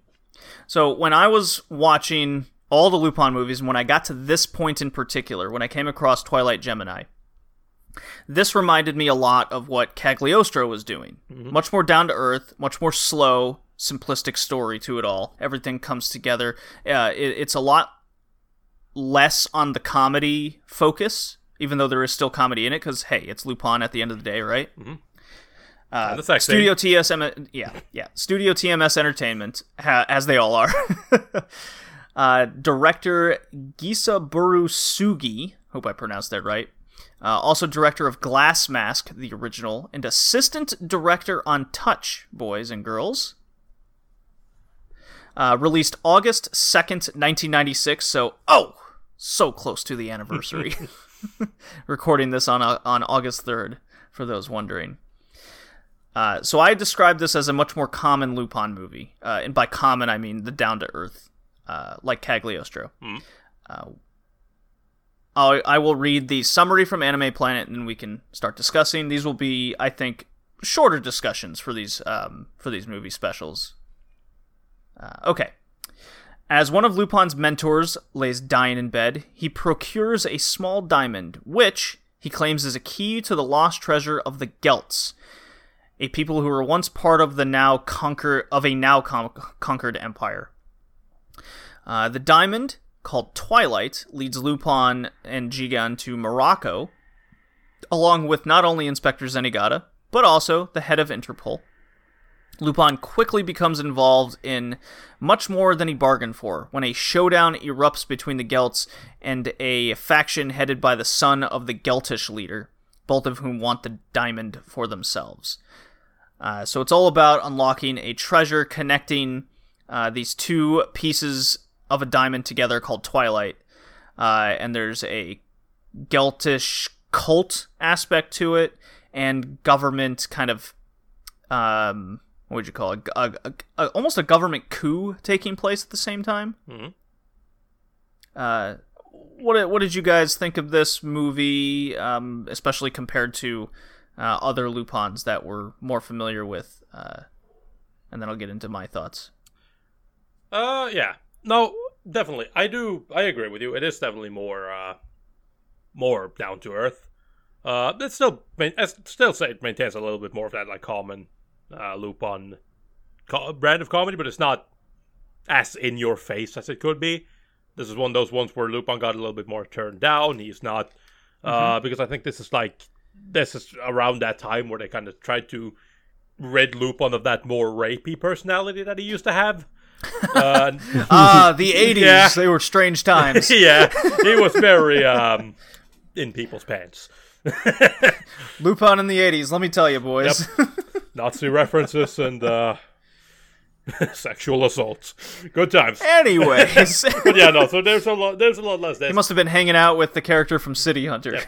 That said, this is one of those movies that's why it was clued on to me the first time, where there actually is a sex scene of sorts between Fujiko and Lupin.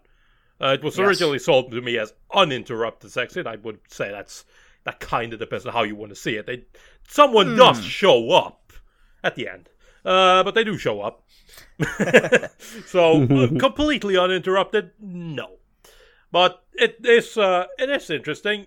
A little bit, I mean, I was about to say, a little bit typical, a little bit like obvious, but it is Lupin. It's like, you realize that there is something wrong with the head of Interpol. Like, he seems a little bit more shady than he should.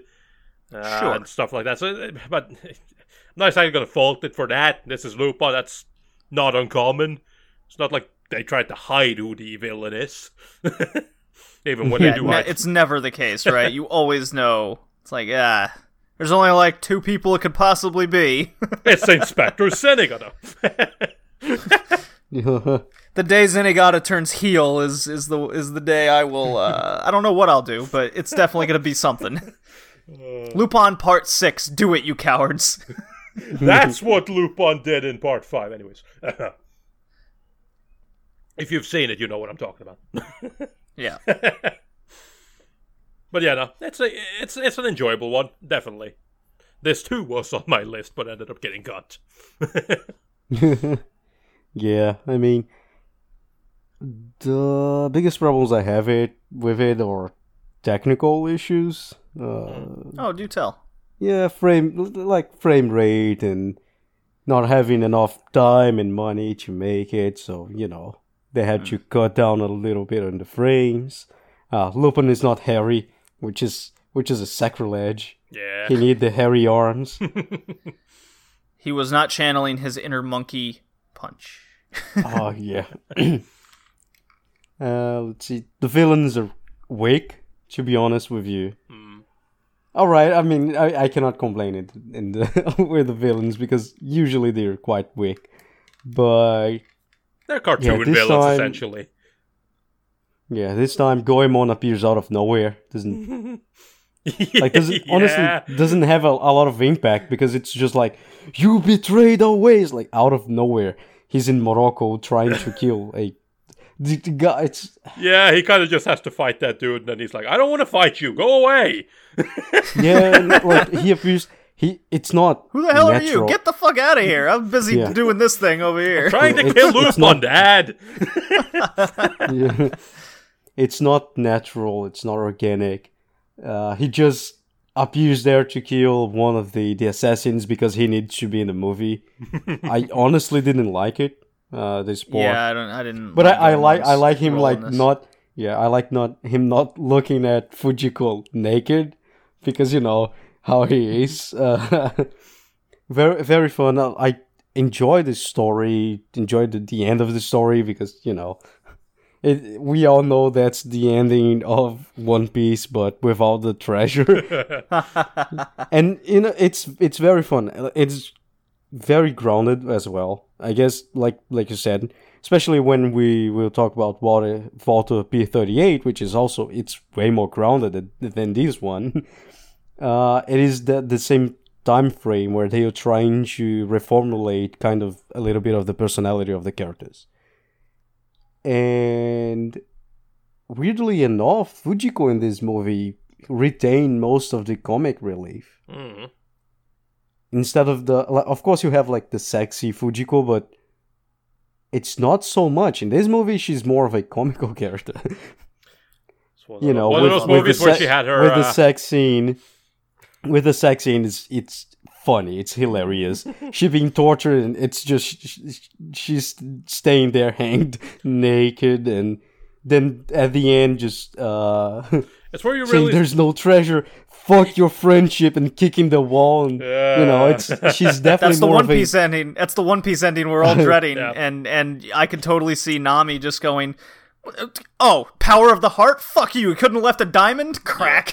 No, I think it's I think it's funny because like it is definitely one of those movies or it is part of Lupin where you're really gonna get to become familiarize yourself with Fujiko's catchphrase, as I like to call it, "Nanio." Nanio, yeah. Tatabayo. No, but she says that all the time. Yeah. It's quite. Well, cool. Yeah, like she's more in, instead of the frustrated, she's more in the instead of the sexy, she's more in the frustrated comic relief character in this one. Which is a little bit odd, you know. You still have Zenigata with the old man going around trying to catch Lupin. Very fun. The last conflict also very, very, very fun.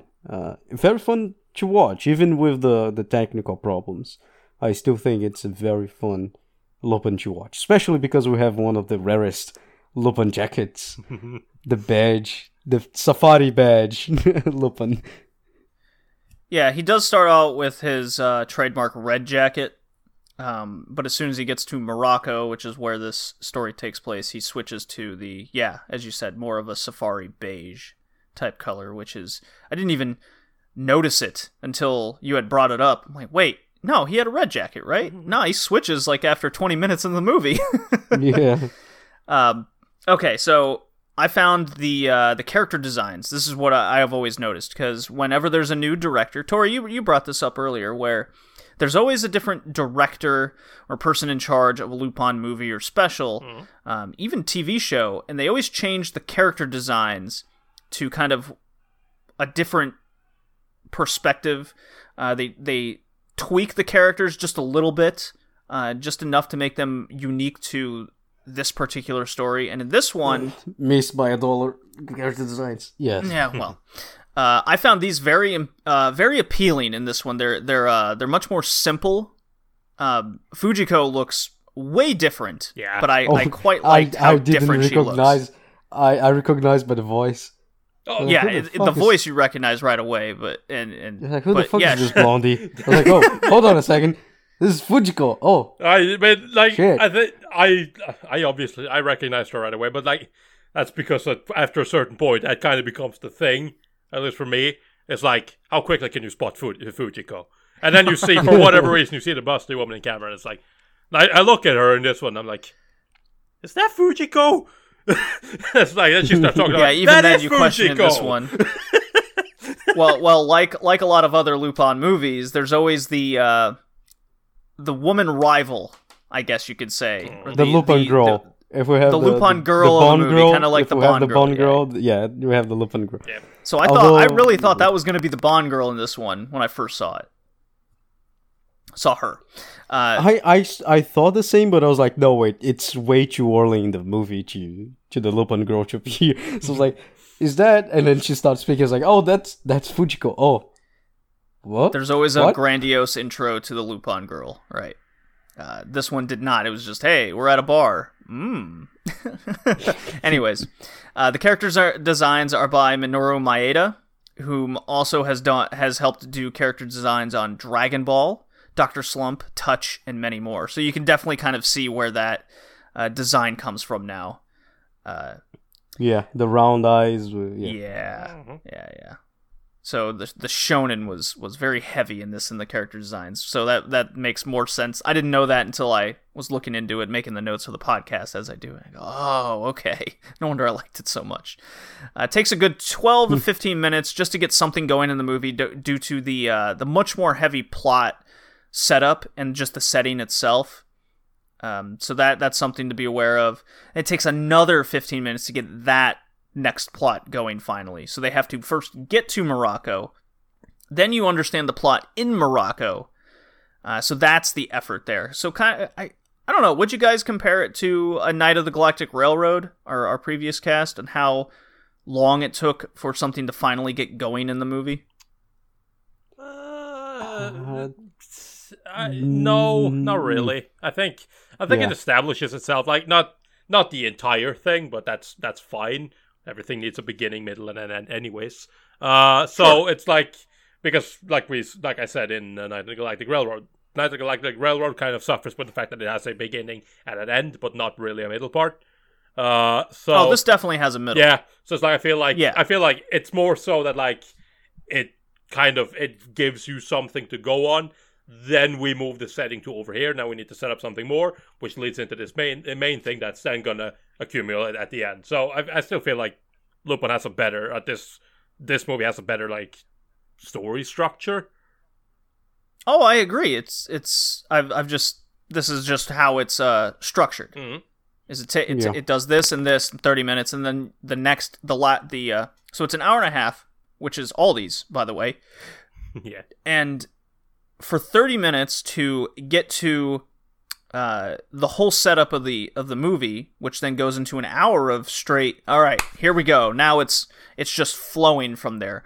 I quite enjoyed it, personally. I thought it made a much more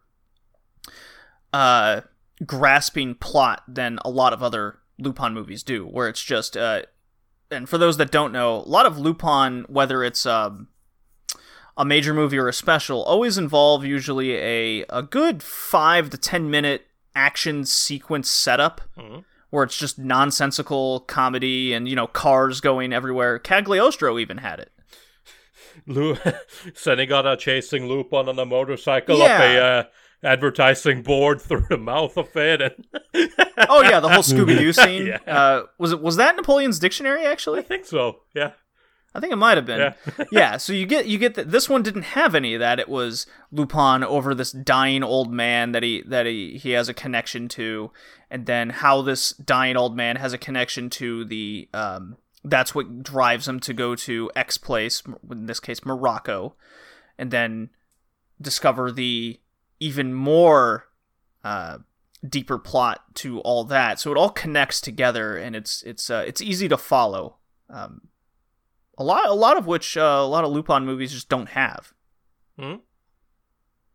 So that's where this one grabbed me personally. Okay, what did everyone think? We kind of mentioned what our thoughts of Fujiko in this being the comic relief. I found it as a breath of fresh air. What about Lara, this movie's Lupin girl? The, I guess, princess of the Gelts, you could say, who she is? Quite... basic, I guess. Yeah. I honestly don't. She's definitely not my favorite of all of them. That's for sure. She serves her purpose, but honestly, I can't really think of much in regards to her. I remember the scene where she is sinking into the fucking the quicksand. Yeah, the quicksand. The quicksand. Go on without me. Fuck it. Yeah, it's like I don't know, like. She doesn't make a huge impression. Like I don't hate her. It's not like when she's on screen, I'm like, I'll get her off. But she's there. She's fine. Okay, so here's a question that I'll ask. Well, I mean, there's the belly dance scene at the end. Oh, yes. Yeah. But that's all in the credits. They didn't have a lot of money, so it goes on with like 2 frames per second. Yeah. This is a question I'm going to pose in the next two, okay? Okay. So, personally, to make a exceptional Lupin special movie or even episode series, especially part 4 and part 5, what we've seen, what makes it exceptional is the Lupin girl and her impact with not only just Lupin, but the overall story. Okay? Mm-hmm. I thought she served her purpose in the story aspect, but what doesn't make this a top Lupin movie to me, I still vastly enjoy it, but if Lara had more of Lupin's heart, I guess I'll phrase it that way. If she had more of that sex appeal and a full rival to Fujiko, we might say, I think that would have put it over the edge and making it a great Lupin movie. Know what I mean? I understand. I agree, but I disagree because of Walther P38. Yeah. Which we'll talk later. We will next. Get to that point. Because we have a very good Lupin girl, but she's not on the sexy side. She never is on the sexy side. Mm. She never rivals Fujiko, but still she's very impactful to the story. She's very impactful to Lupin. Especially because I think an opinion on her as well, yeah. Yeah, and I think it's because we are on the verge of hitting the climax of the characters changes from the 80s to the late 90s. Sure. And so she fits very well to what she's designed. But let's wait that one. Yeah. No, because all I did want to kind of counter that is we've seen some pretty good Lupin movies as well, or Lupin specials as well. Like I said, where Lupin has where the Lupin girl is essentially Lupin's sidekick and it's a younger girl or someone who is not a love interest. Someone who is not a love interest. In Mermaid. Yeah. Right. And it's so it becomes as much as he doesn't want to, they want him as a mentor, or he has to protect him in some way. When there's been some Lupin specials where they do that pretty well, I feel like. So I don't think it necessarily needs to be they need to have big. Of course, they need to have story relevance, but they need to be sexy or win it. So it's not. Oh yeah, really. Yeah. That's not a Bond girl. You don't need a Bond girl. Have to be. Yeah. But I think. Where I'm getting at is Lara is clearly that age, right? Mm-hmm. Where she could be. Yes, I understand you because let me clarify to you and then we can keep on from my clarification. Okay. She stands in a very weird place. Because you know the intention and you know the intention she's not as sexy, but she should be. She's not as relevant, but she should be. Yes, and they are trying to make a parallel between Lupin's story with her and Dalude's story with her grandmother, right? Because you have the princess and you have the French guy going there to fight and fighting for them.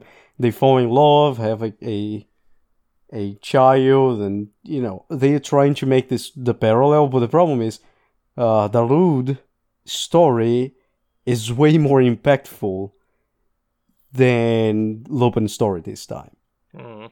With going there and fighting invaders, losing, having one night of love with the woman of his life. From that, you have a child. The child grows, have a child as well. The grandchild finds Lupin, and then they start the story. It's way more impactful, and when they try to make that parallel, especially with the ending of this one where they don't do anything, they just kiss by the end, and it's hopefully our grandchildren will find themselves together again. It's not as good as the story they are trying to make a parallel to. Hickey, I'm sorry, Tori, I gotta get this out real quick. Okay. That's what I was alluding to, is you have the parallel, right, between the past and the present. And I thought that was a major miss. I thought, man, because they're even holding hands and they have the kiss and everything, and then it's just, what a coincidence, right? I was like, they already hold hands. Yeah. It's almost there. Man, if Lara just had just that extra edge on her, where you felt that this could have led to that one night in Morocco, right? Yes. That's why she stands in a very weird place. Yeah. She's innocent, but not so much. And she, instead of being this forefront character, she doesn't have the time because of how the story is being told, but they still spend a bunch of time together doing nothing. It's really, she stands in a very weird ground. Yeah, that whole presentation, that's what was missing. For, like, you want to talk about going from like a 6, 7, 8 out of 10 to a 9, 10 out of 10. That, to me, it's Laura in this movie. That's what was missing for me. Yeah, no, definitely. Like, the only thing I want to say, like, when it comes to, again, when it comes to, like, the Lupin girl, like, you can just think of it and why it doesn't need that. Like, think of, for example, Ami from Part 5, right? Obviously, Ami does eventually fall in love with Lupin. I love Ami. Yeah. We can talk about Ami all day. But there's no like, love back, right? Because he's too old for her. Well, they even make that very clear. Like, what does Fujiko mean to you and all that? Yeah. Right? So it's like, that was very well done. You can still do stuff without having that, like, mutual attraction, if that makes sense, right? So it's like, it depends. But again, it does. It needs to make sense, obviously. I do agree with you. Well, I do agree that they kind of missed the mark with Lupin. If you were willing to die in the Sahara with a woman, you were feeling something. Oh, yeah. No, that's my point. That's my opinion. Yeah, no, that's my point. That's why it's like, in this one, they do kind of chicken away at the end. It's like, yeah, that might not necessarily be love. I mean, it could just be, like, admiration. It's like, really? Fucking really? It should have been more. With the way it was presented, it should have been more. Yeah. Hey, man, they held hands. That's pretty lewd. I don't need that shit. That's like saying all women should wear long dresses. That's also a fetish. I don't need the hand-holding. I want to see full-on French kissing. Moroccan kissing. I don't know what that is, but that needed to be in there. Guns involved. Oh no! Oh, there's an African. Okay. Excuse me. What do you want to say? Oh yeah, that's right. Lupin used to be pretty racist. Boy, did he! I didn't even think about that. I mean, even in this one, when we have the gay assassin, the subtitles, "You fucking queer." You were ruining my fucking night with Fujiko with your fucking gayness. It's so great. Yeah. Oh boy. I will say, Fujiko naked in this movie, I approve. Oh yeah, every single fucking time. Oh, I was like, oh my god, please stop. It's been a while. Please stop. Hell no, keep going. and you know you're gonna make me pause the movie, please. I gotta watch this tonight. Do you know what's better about all of this? One, there's no censorship. Two, they have nipples. Oh yeah, they do. They have all that. I think that's probably why this movie isn't in print anymore. Nah, it's a bummer. I would buy this movie, by the way, if it was available. Okay, so, anyways, we got two more movies to talk about, and this when I did reveal this list to some people that asked directly why we chose this time period. Well, first of all, it kind of just happened when we were talking. We got to each choose a movie or special. Yeah, mine was just a throw in. So it was actually by luck. Mine was suggested to you. Thank you. The other reason is this is a time period when there wasn't a TV show going on. Mm-hmm. So this was that time period when there was nothing but movies and specials. And this is a an important Lupin span of time where this is how the series stayed alive during this particular era. And it's I found it very, very important. I mean, yeah, if we're gonna talk about everything, we already saw Part 1 reviewed it. Part 2... it's 150 plus episodes. Yeah, I've already seen it. Part 3 is horrible. Part 3 is just horrible. Not the Part 3, but the content is just lost most of the time. Yeah, and the quality is subpar. Then we have our 15-year rule. So that's go up to 2003, meaning we cannot make Part 4 or 5. And 1994 up to 2005, there's a major transformation in the anime industry. Yeah. That's a good time. And usually we talk about it. And Lupin is a survivor from that change, from that transformation.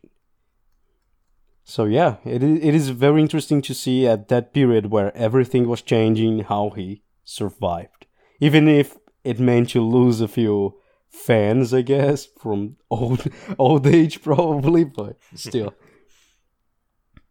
All right, so final scores of Twilight Gemini. I gave this an 8 out of 10, probably a little bit higher than I probably should. And this is the second time through it, and I still maintain that. I haven't watched a lot of post-2000 Lupin movie specials. Mm-hmm. So keep that in mind. So think of all the movie specials and series between 1970 and now. I found this to be one of the... essentially, the score is based off of the other Lupin properties that are out to this date. Essentially. And I found this to be one of the better experiences I've had. And it was a great breath of fresh air. The character art is what stood out to me the most in this, and I adored it. And I loved the character interactions. And the only thing keeping it for me, really, from exceeding that is the animation. A lot of start and stop kind of stuff going on there. So that's subpar. And the weak Lupin girl, the way it was presented us in Lara. And I don't know if you guys caught this, but Fujiko was always dressed in Tomb Raider Lara Croft gear, like the entire movie. And then with the Lupin girl being named Lara, I was like, come on, guys. 1996. Oh, yeah. It's right there. No, there are so many hidden references in Lupin. It's, I say hidden. They're not really that hidden, but yeah, no, there's a lot of that. So if you like trying to find references and stuff, try to pick different Lupin specials apart. There's always something. There's always something very timely, whether it's the gaming industry or like a certain James Bond movie had just come out during that time, so it's all there in front of you. That's pretty much my theory as to why Lupin managed to stay somewhat relevant the entire time. Because James Bond has stayed relevant. Well, yes. No, but like because it still kept up on like what people wanted. Like it's still Lupin, but it's also like it changes just enough for it to still fit people's taste, and people would still find something in it that they could enjoy. Even if they weren't, you know, fucking sitting in front of their TV watching part one every week. Shout out to the Retro Gaming Podcast. Our recent one was just over James Bond games. Good little coincidence there. All these coincidences lately. Yeah. Scores, Hickey, go. Strong 7. Strong 7, I could agree with that. There's problems with the villains, problems with Goemon appearance. Problems with the Lupin girl. She's standing in a very weird ground where they didn't know what to do with her. Her character design was outstanding, though. The headband. Oh yeah. The little bob hair she rocks. Oh. Yeah. The parallel between the past and the present wasn't well made, because the past story was way better than the movie, let's be real. And also technical and quality problems. But aside that, still very Lupin-esque, very fun. 7. 7 is a good one. 7 is a good number for this one. Mm-hmm. Yeah, I'm gonna have to agree with that. I also gave it a 7. I enjoyed it. It lacks a little bit to stand out to me as like one of the top Lupin specials, but it's a good one. Like, there's no problem watching it. And again, Fujiko's sex scene. Like, there are, for as many times as you've seen her naked, there really aren't that many of them. They always end in someone coming in and being like, no! Or, you know, punching glove coming out of her private parts. Something. There's always something. Oh, man, been there. And if you think I'm joking, I'm not. Baby, let's get it on. Oh, where'd this punching glove come from? Oh, talk about a Saturday night. All right. So, God damn it. Moving on to the next one. I'm really happy you guys enjoyed this one. Mm-hmm. All right, next one, which is Hickey's pick. Hold on, because I have Hickey's favorite theme to play now. Here we go.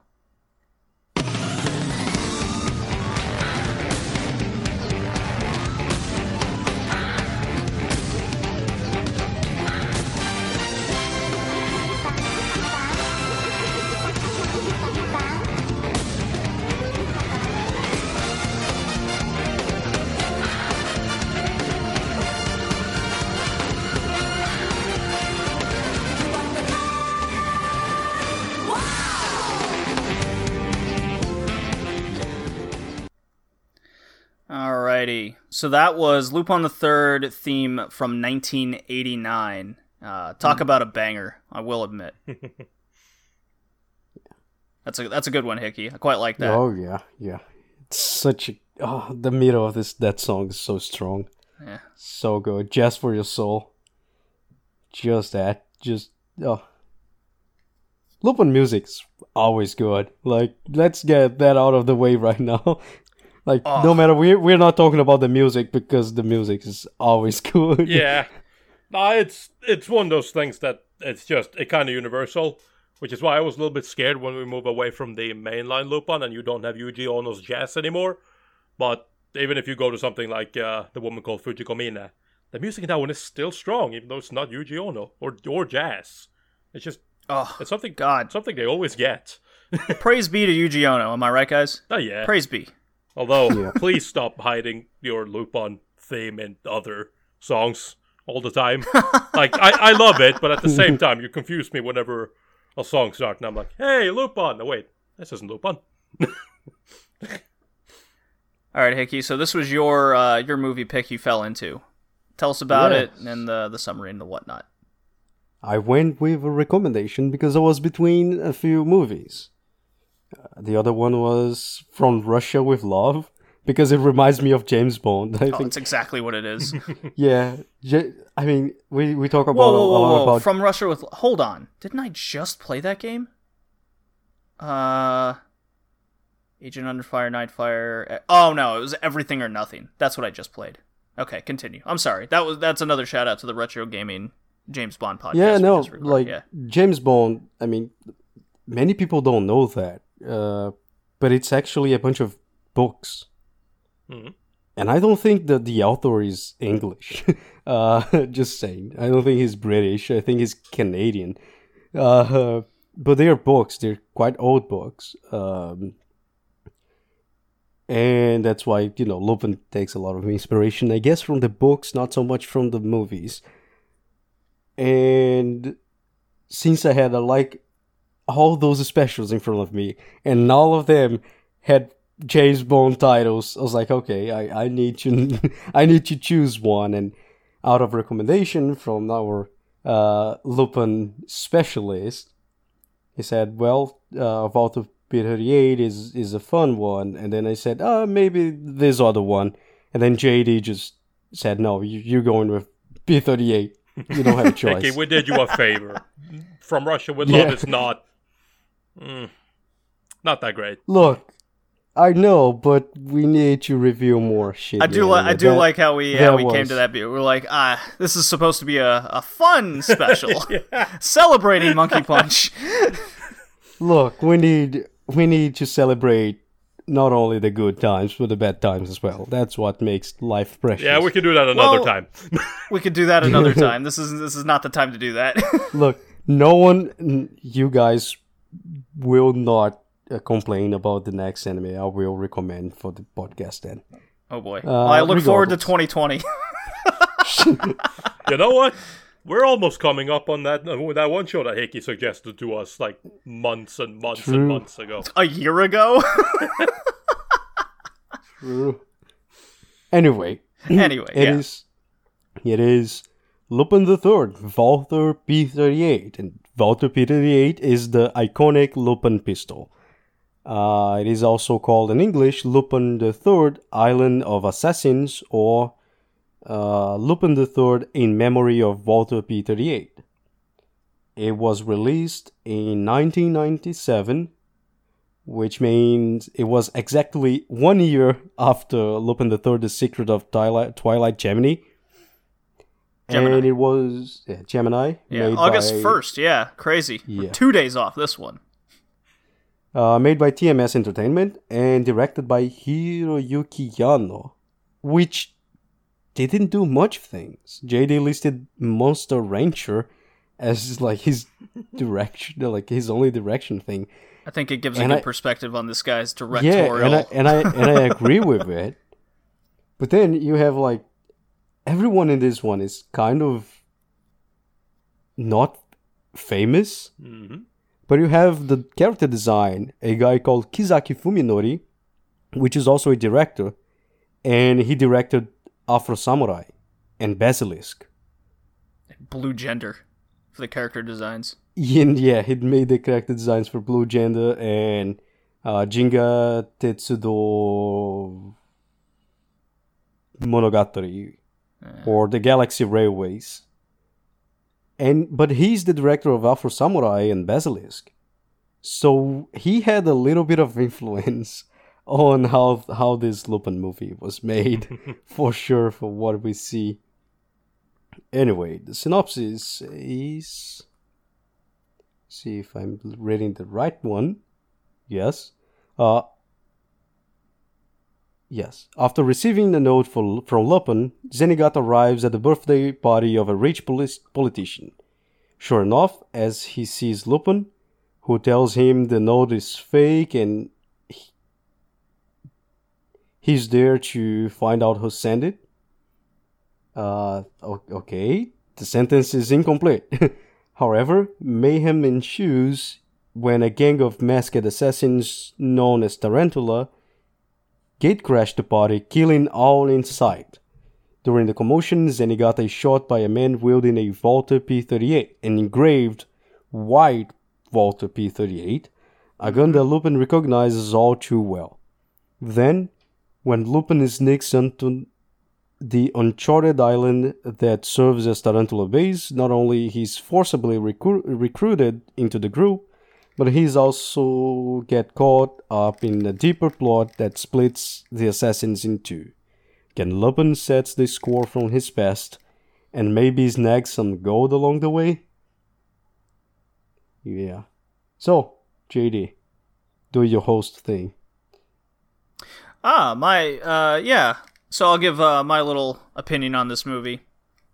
So compared to Twilight Gemini, the special that came out a year prior, this takes on a much more different approach, as Twilight Gemini took upon what I believe to be the Cagliostro approach of more down-to-earth, a more structured layout of a story. This takes a action-based focus story, which I can also appreciate. It's two different approaches. I believe accomplishing the same task. You want a story drawn out story focus, Twilight Gemini. You want that action focus, that more James Bond feel, without the, of course, James Bond girl focus. Then Walther P38 is for you. This has that crazy action intro sequence that we're more familiar with in many Lupin specials. Mm-hmm. Crazy car chases, music going, credits playing, but not as funny. it's not as comic based. That's for sure. It's especially in the party, which is basically a carnage, and we got Zenigata getting shot in the heart. Yeah, and that's it is. That to me, that's one of those like fucking. You want to hook someone. You kill Zenigata at the fucking opening, and you're just like, what? Wait. Yeah, you kill one of the main groups, yeah. They're just sitting, I remember watching that when that happened. I was just at that point, I was just locked up, like, I need to know what happens. Yeah, exactly. I know he's not going to die, but... Well, here's the thing, though. He did. First of all, he actually does die, technically. I'll just say this joke right now. No, not technically. He dies. Yeah. It's not technically. So, Zenigata gets shot in the heart with the old Walther P38. he flatlines. The doctor checks his pulse, shakes his head. He's like, what a good man, kind of deal. And the police captain goes, he will live on in his memory. I will capture Lupin for him. And as soon as Lupin's name is spoken, not only does Zenigata fully revive with a strong pulse, he goes like he was never shot in the first place. He's like, I'll get that guy. Puts the doctor in a headlock, wrestling style, Hulk Hogan style, and he's ready to go. Tori, I howled in laughter. Howled. Oh, yeah. I just cracked up. It was nonstop. I just go, oh my god, I need to let this be known to the world that Zenigata not only dies, Lupin's name is his resurrection pill. I love it, though, because at that point you still kind of think that there isn't really... This is going to be very serious and not so much comedy. And then, we'll arrest Lupin. Yeah, I'll arrest Lupin. Lupin! Where? I'll get him. Where is that son of a bitch? I'll get him. I mean, the good thing about this movie as well, because since you have Zenigata, like everyone in the fucking Interpol trying to make Zenigata just lay down in a bed as a side story, that is your comic relief. Mm-hmm.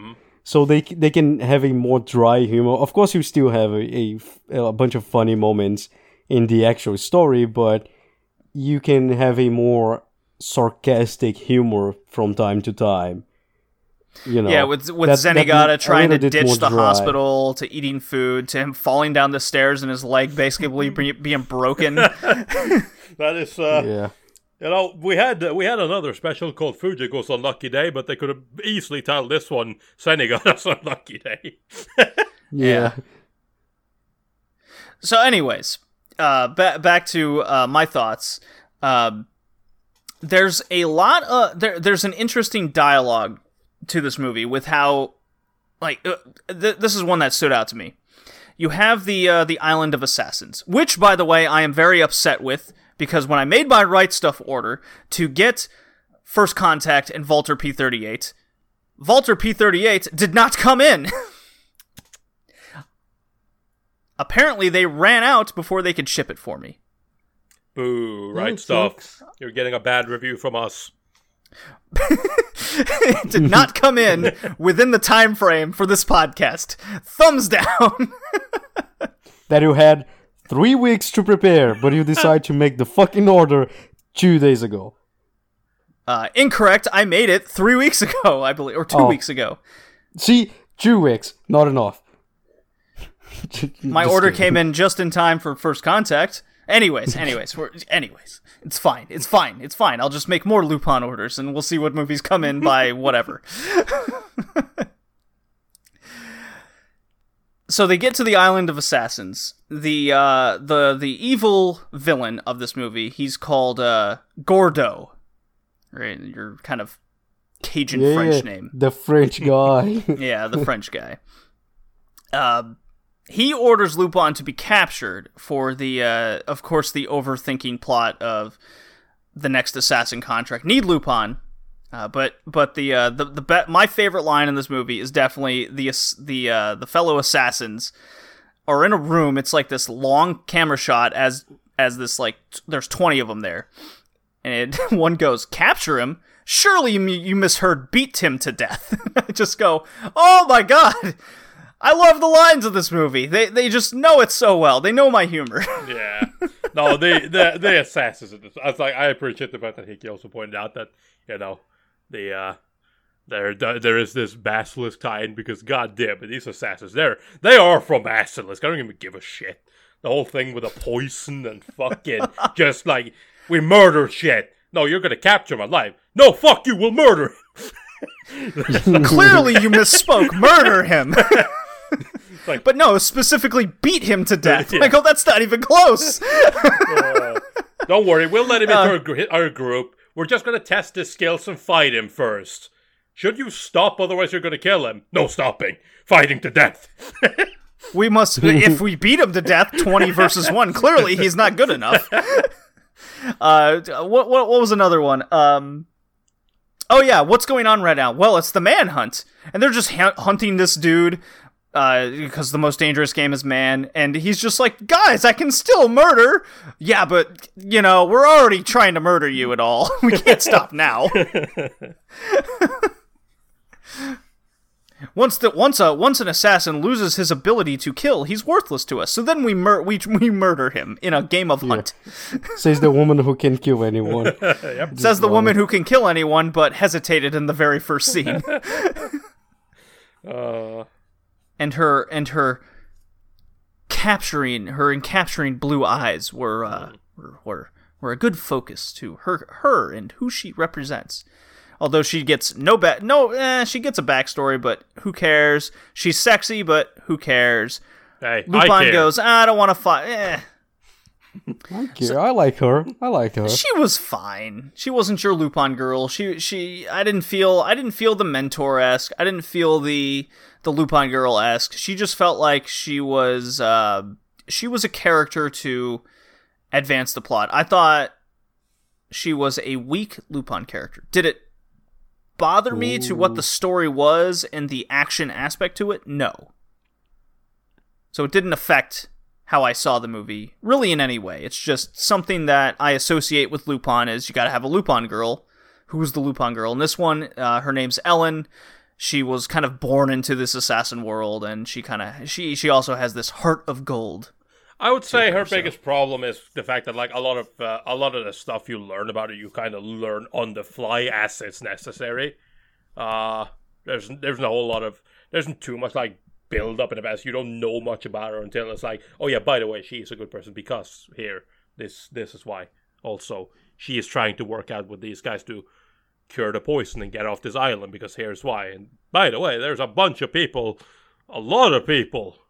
trying to overthrow this system, which kind of surprised me with all these bloodthirsty people running around. But hey, yeah, I figured there'd be like 10 of them at tops, but yeah, it's like half the island. Yeah. And they're still undermanned. Yeah. I was actually comparing Ellen to Lady Snowblood in the origin story to it all. You know, you're born into this assassin world, you're born into vengeance kind of deal, and yet Lady Snowblood has a heart of steel, or black darkness, and Ellen has that heart of gold and compassion, despite the upbringing. Tale of Two Cities situation there. Yeah. Anyways, Gordo, the evil leader of Tarantula, I really liked. I thought he's been one of the stronger villains. Maybe the whole action-packed aspect to this particular Lupin movie. What is the word I'm looking for? Not compromised. Shit. I have no idea what you're trying to say. I would say he is complimented. There we go. Right. The action aspect with this particular evil villain, they complemented each other quite well. Yeah. I like that. Yeah. What I like about him especially, like, because obviously, like, villains, again, like we've spoken about Lupin villains, they're very often cartoon villains, and I would still put this guy as a bit of a cartoon villain, but the thing that sells him is that he actually comes off as a threat, because he does lock Lupin into a situation in which you might normally be able to just easily deal with these situations, but you cannot deal with me. You are in a situation in which you can't even touch me, or even, like, you can't touch me, you can't steal from me, you have to figure out how to break free from this poison that I have infested you with. If you're at all going to try to figure out how to do anything, you're trapped. So he does a good job in that he comes off as a real threat to Lupin, which a lot of villains just don't.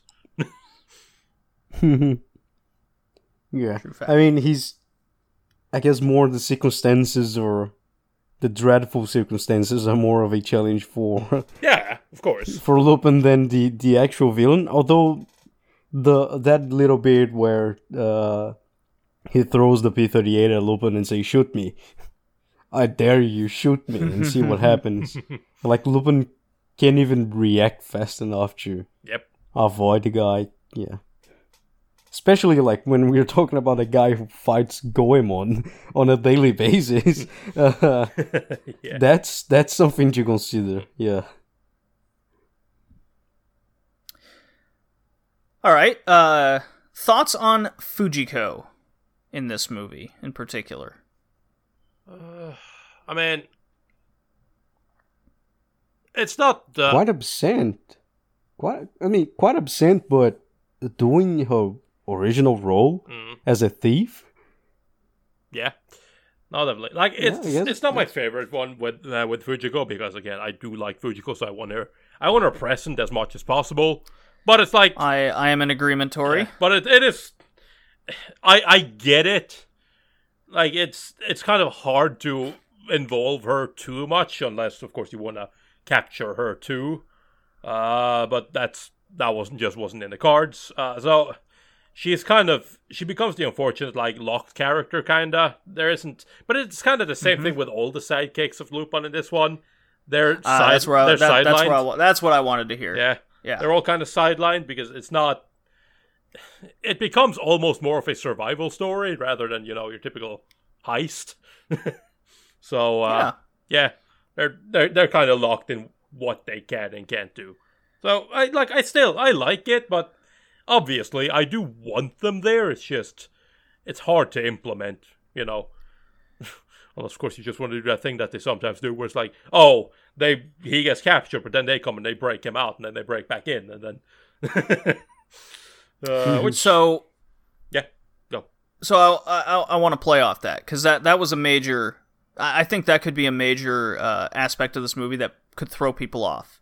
Your Lupin cast. Fujiko, Jigan, Goemon, even the Lupin girl, Ellen, in this case.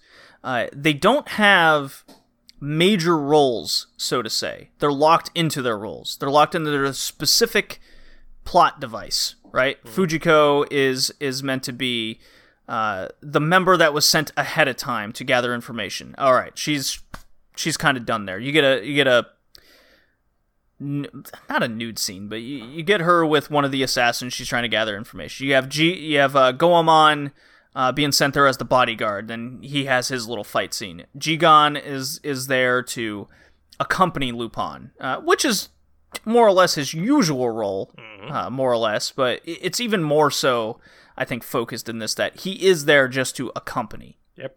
Rather than have his own point to it. We'll get to First Contact with Jigan. He's quite amazing in that one.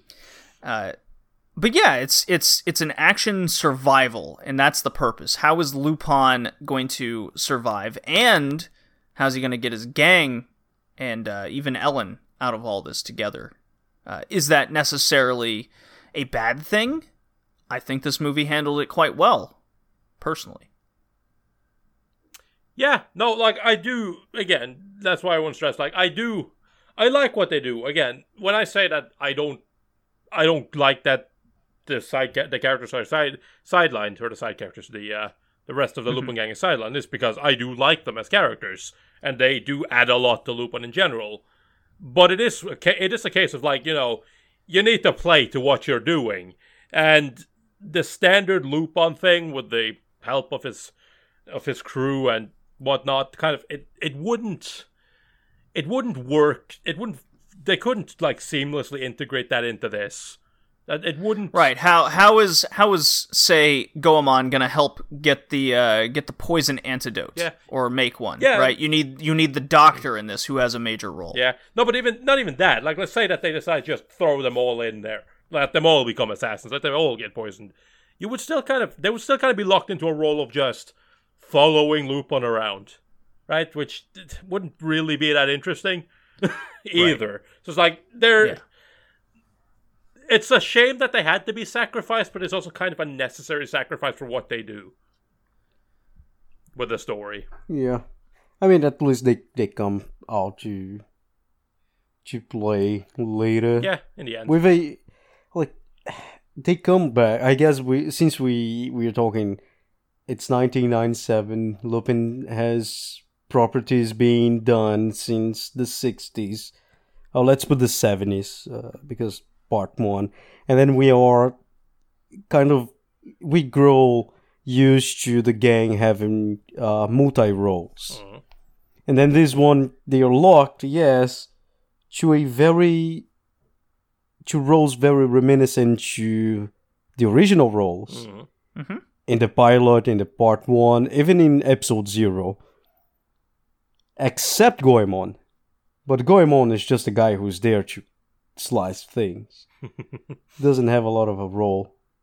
Or try to kill Lupin as well, because he likes doing that. I do like his scene where they reference, oh, he's probably stuffing his face because he hasn't eaten really anything in 2 weeks. Yeah. And so Jigon's there making him rice, like on the fly as he wants it, and then he hands him some pickled plums, and Goemon gets a tear in his eye. You're too kind. Yeah. And that plays into later. It's like, why'd you cut the red wire? Because of pickled plums. It's something. No, I just like every time Hickey points out the fact that, like, you know, Lupin fighting Goemon. Because all I can think back to is that, like, highlight reel in part 5 for every scene in Lupin in general, where Goemon and Lupin has fought. Yeah, there's all a lot. The time. Yeah. All right, so I love the villain death in this one. Because inevitably, the villain will always die in a Lupin movie in some, like, horrid fashion. In the case of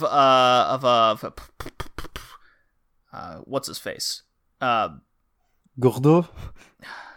Not Gordo. I'm thinking of Twilight Gemini. His is very forgettable, obviously, since I can't even remember it. Oh, yeah. Inspector Girard? Yeah, Inspector Asshole. Something French.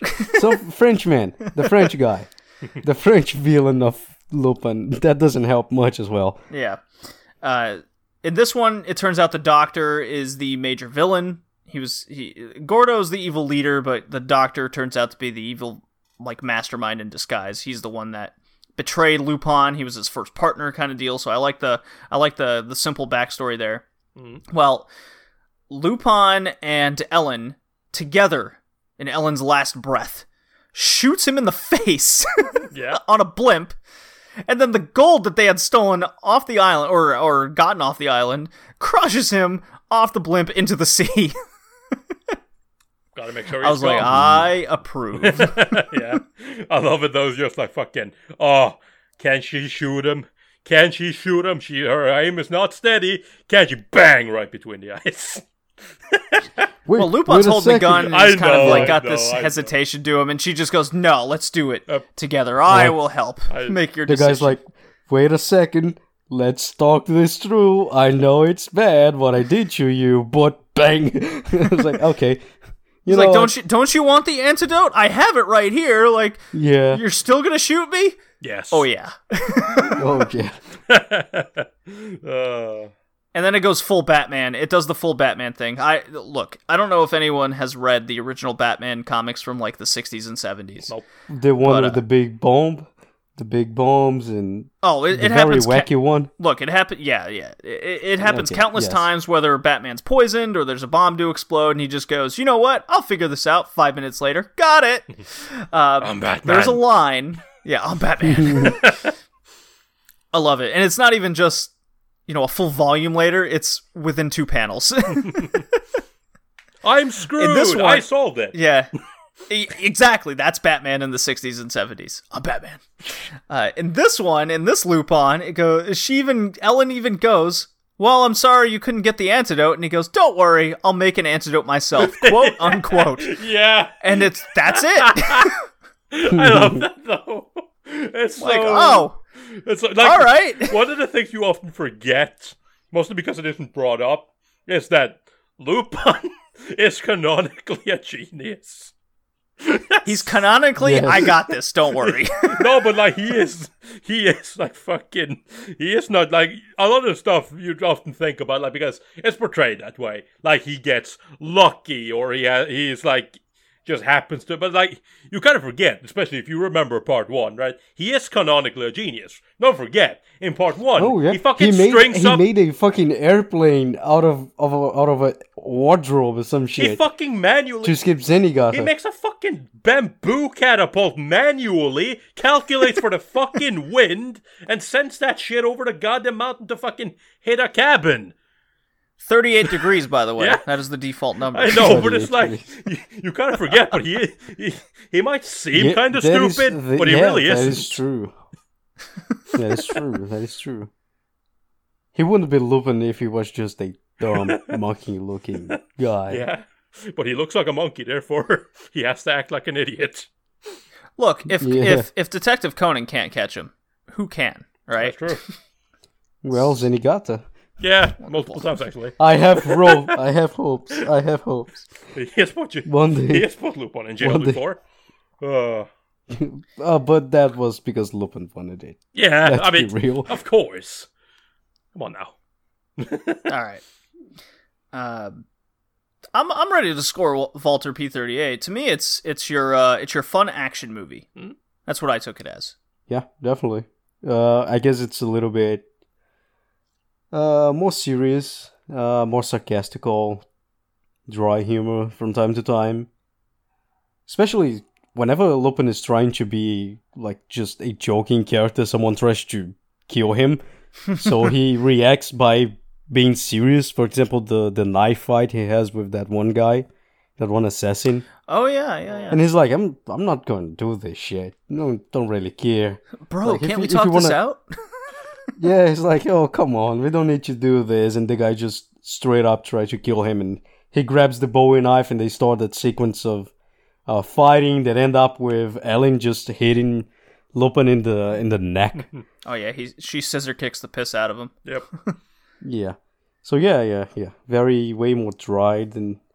Again, that's the late 90s Lupin right there.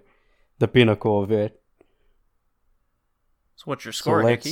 Score. I guess I'll give it a 7 as well. Mm-hmm. Okay. Because that's fair. The technical and production value in Walther P38 is higher than the other one. Mm. I agree.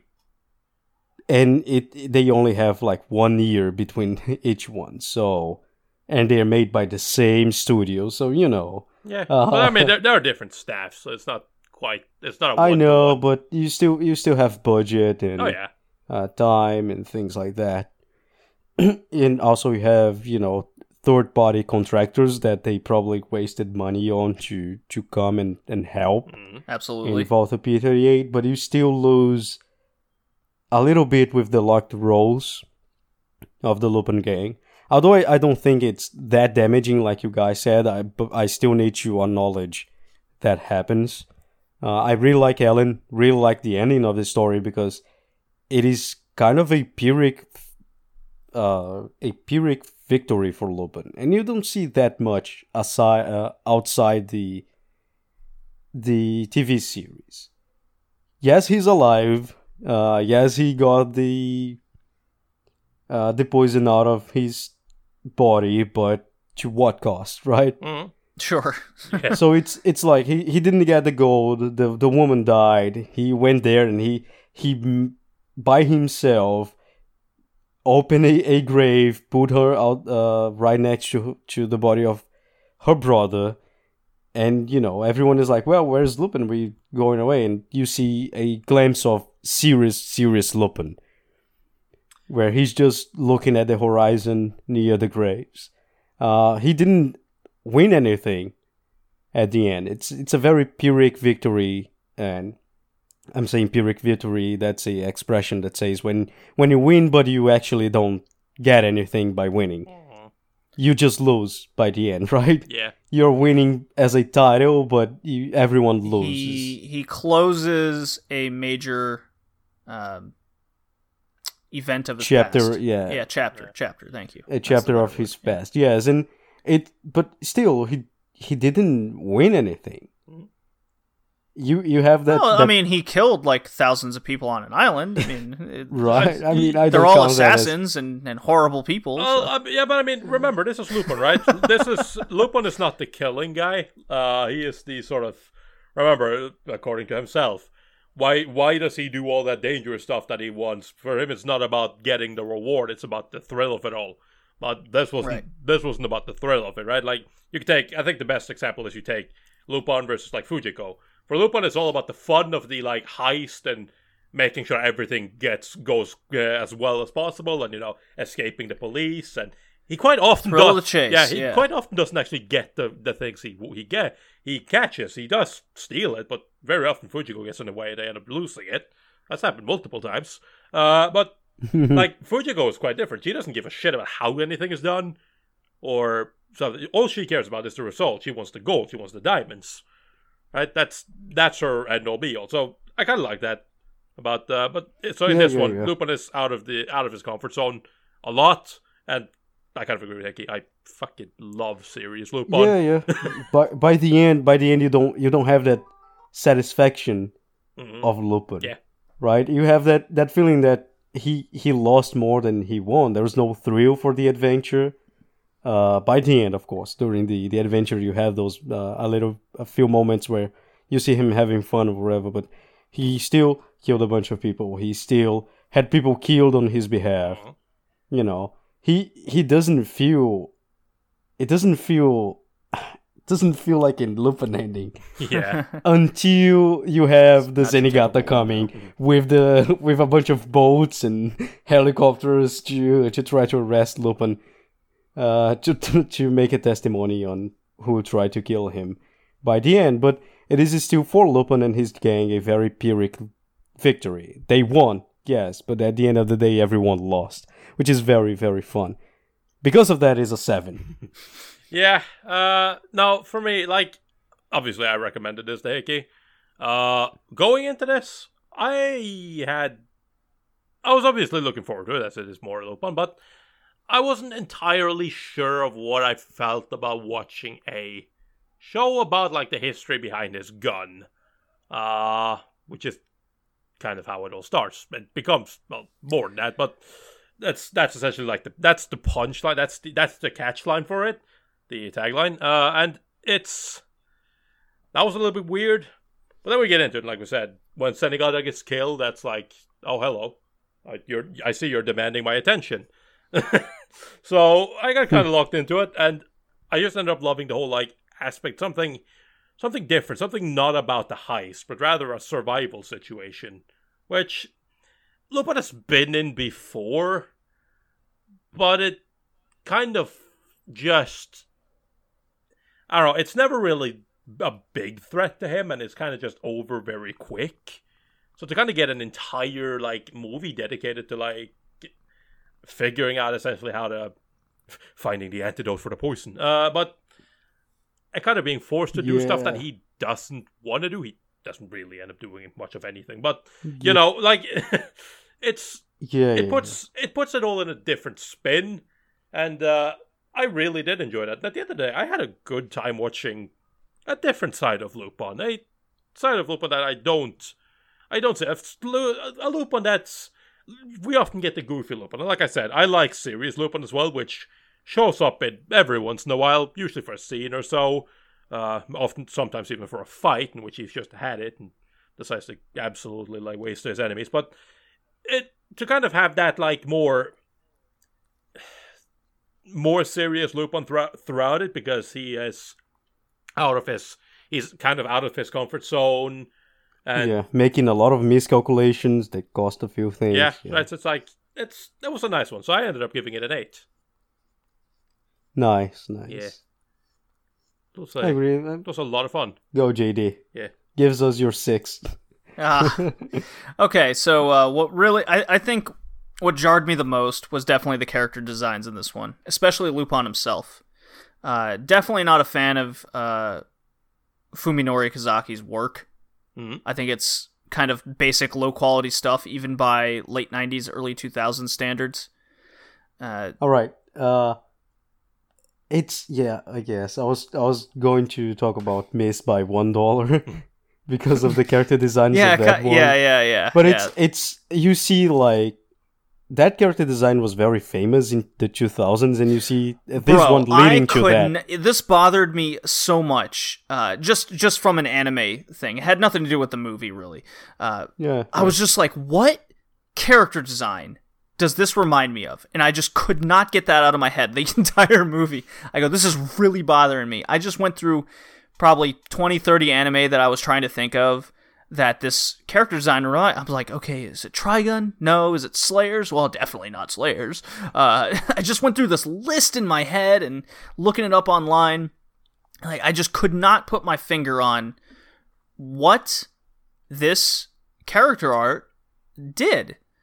That bothered me so much. I was just not a fan, especially Lupin himself. He just looked off model the whole movie. But anyways, character designs aside, this was a very enjoyable action movie. I got a very different perspective of, again, much like in Twilight Gemini, of all the Lupin movies I had seen prior, even the Lupin TV shows. Very much enjoyable ride and experience. So I gave it a 7 out of 10. So this is the... 2 for 2 now, Tori, you gave it 8 out of 10. I did give it 8 out of 10. If Hickey gave it 8 out of 10, I'd be like, our picks. The person who picked it gave it the higher score. But no. Like, yeah. I need your knowledge. The problems there is in this one, probably more for Lupin fans, and they're like, maybe the fish out of the water kind of scenario. They threw Lupin in this one might be a little jarring or not as fun or not as interesting. I definitely need to acknowledge that. Yeah. Tori doesn't see this as a problem. He actually enjoyed it, and you see it as a problem. Yeah. I mean, I don't see it I don't see it as a huge problem. Not as a problem. Yeah. Not as a just any little inconvenience. Yeah, because then you lose a lot of the essence of the thrill of the heist as Lupin likes to call it. Yeah, sure. Nah, but like again, I've never really had problems with. I like seeing characters I know and love doing different stuff. So it's kind of like, and I mean, again, I like Basilisk as well. Not as much as this one, but it was different enough. I liked it because of that. So, and again, it has its moments where it's just like really attention demanding for me. So it hits this right spot for me in terms of action movies. So 7, 7, 8 again. Tori, quick question. Yes. Do the character designs in these Lupin movies and specials affect your viewing point in any way? Like they do mine? I mean, again, when you watch so many of them, you get used to different styles. But sure, there are some. Okay. I don't remember. There was one special that had a style similar to Part 3. Which I don't remember which one that was, but I remember getting to that special. That was that was my moment where I was just like, I couldn't get over it because I don't like the character designs in Part 3, and the same thing there. It's like they're all right. It's not just me then. Yeah. That's what I was. That's what I was going for. Yeah. All right, so I'm going to play now Tori's favorite little Lupin theme, and we'll get into our last movie special. Here we go.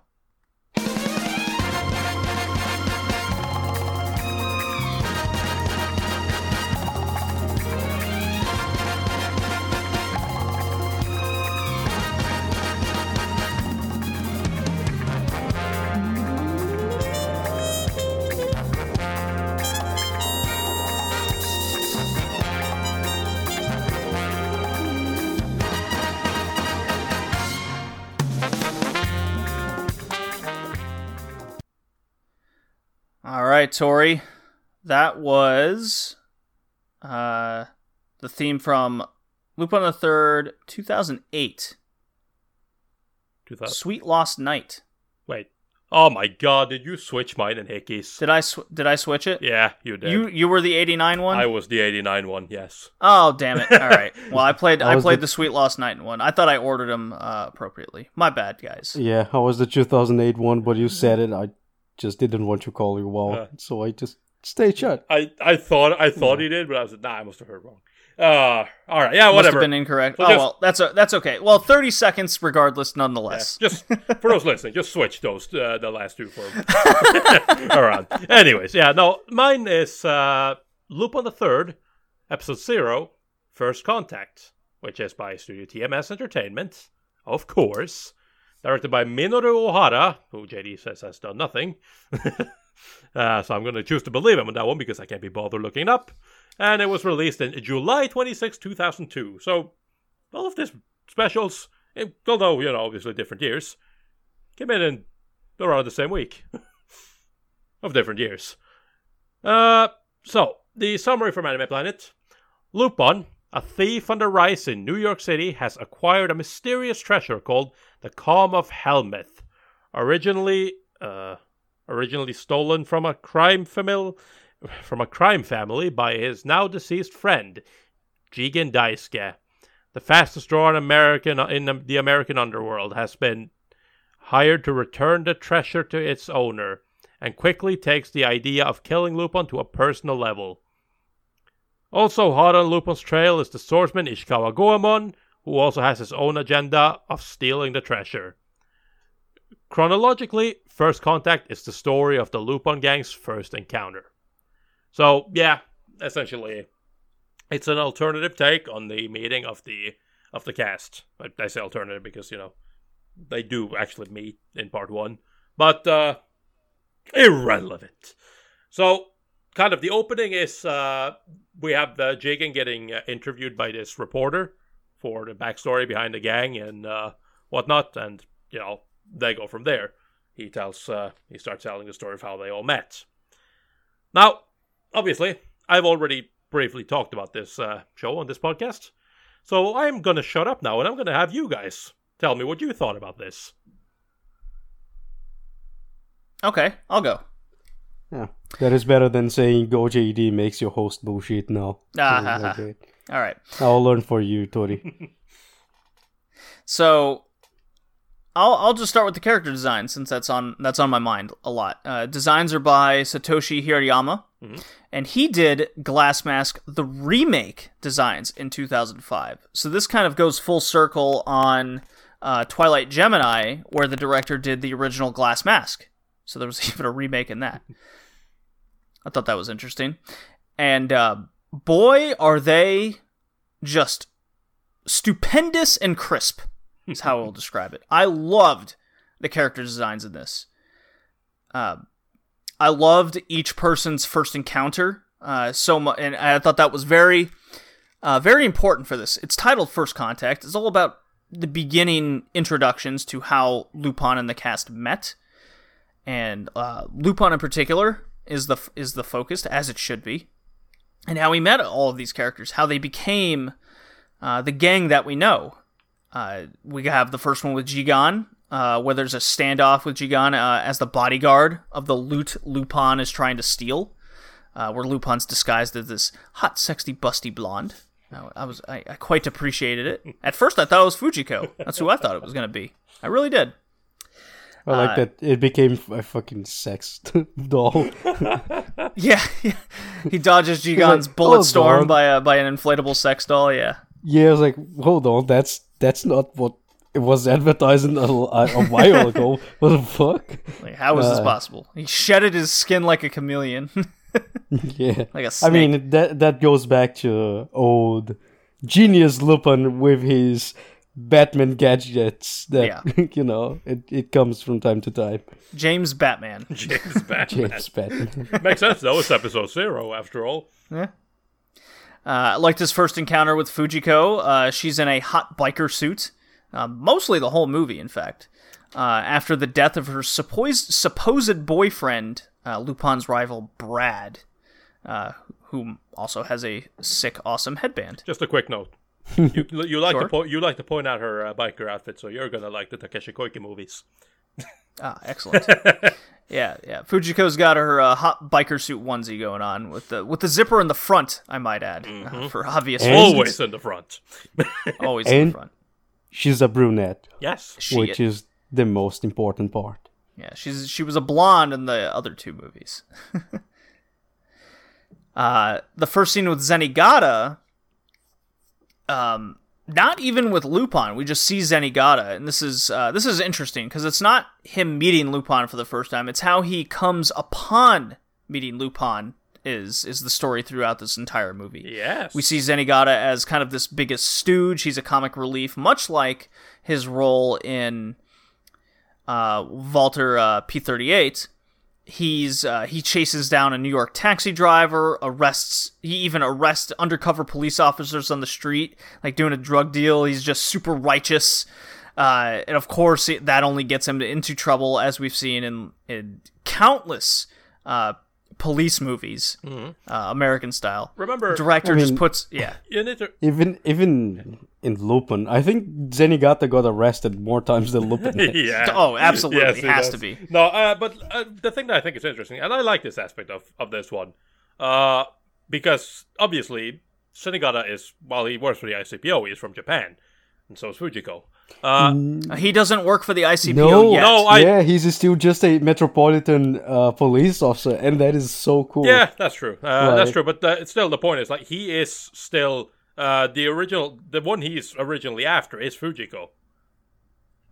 Yes. Which is interesting. I like that little. Like, it's a unnecessary touch, but I like it. So, and then we get Goemon being super swordsman running a dojo. So Zenigata and Goemon kind of have that same little origin story in meeting Lupin, where it's by chance. And it kind of plays off of, to some extent, part one, in especially Goemon in this case, in a callback to how they first met, which I really appreciated. But Zenigata ends up getting put into file storage with another police officer named George McFly, which I cracked up about. So that's a reference to Back to the Future. Back to the Future. Thank you. Yeah. And then we get Fujiko's first seduction and comedy scene with Lupin. So Fujiko is dating Brad, Lupin's rival, and then she's kind of got her own thing going on, of course, behind the scenes, with the mob involved. And she seduces Lupin, and Lupin doesn't know what to do with a woman of Fujiko's standard, let's say. And they have a full-on sex scene. Of course, we don't see any of it, but we hear it, kind of deal. My favorite scene in this is Lupin getting ready. He's like, oh my god, what do I do? And he goes to his closet, and he just happens to have... it's full of kinky cosplay stuff. Yeah. I was like, well, I mean, he was dressed as a hot blonde at the beginning of the movie. So I was like, makes sense. The sexy lingerie for a night of hot sex, not so much. The rest, yeah, I can't understand. Do I wear the hot maid outfit, the hot doctor outfit, the lingerie? Oh no, the choices. And Fujiko seduces him, and I believe there's a line that the dudes with the wiretap are just like, "Oh my god, come on, is this really necessary?" The guy, the Shade, which is kind of the main villain, the guy who looks like he came straight out of Matrix. Of the time. Yeah, he's just there. And the van is like, is this necessary? And the guy who's sitting in the driver's seat, listening to what's going on, blushing out with a happy smile in his face, is like, oh yeah, that is extremely necessary. I mean, like, Fujiko has some pretty funny sex scenes whenever they do occur. I remember there was one from the woman called Fujiko Mine as well, where she has sex with Zenigata, of all people, in the police headquarters. Yeah, in the police headquarters. And it's so funny because she just moans out as loud as she possibly can, so that everyone can hear. And everyone's like gathering at the fucking door, like, what's going on? What's he doing? Fujiko has some, like, usually they're interrupted, but whenever they do actually go with it, it's pretty good. So there's a lot of back and forth in the middle, involving all the characters. It's a slow trek well, not even a slow trek. It's a well-paced trek on how it all connects together, and then we get individual scenes, which I loved. And it's spaced out perfectly. We get Lupin versus Gigon, and then they end up getting a mutual respect for each other, which makes sense why this is the first one, because they have the closest relationship. They're buds, and they have this understanding of one another, yet this rivalry. Then we get near the end of how Goemon comes into play, where really calls back to their first encounter in part one, all the way from how Lupin lights him on fire. Yeah. You know, where they have this long, drawn-out versus sequence where Goemon has a sword, which happens to be the treasure that they're after, more or less. It's the key to unlock the mystery metal, I suppose. The container that has the technique on how to make the best metal on Earth. Steel, the best steel of Earth. Yeah. Doesn't matter, it's Lupin. Makes sense. And then there's some Nazis in the middle. Of course there is. It happens. There's always a Nazi reference. World War II, whatever. Every podcast, there's a Nazi reference of some kind. That's right. It happens. They said it. Yeah.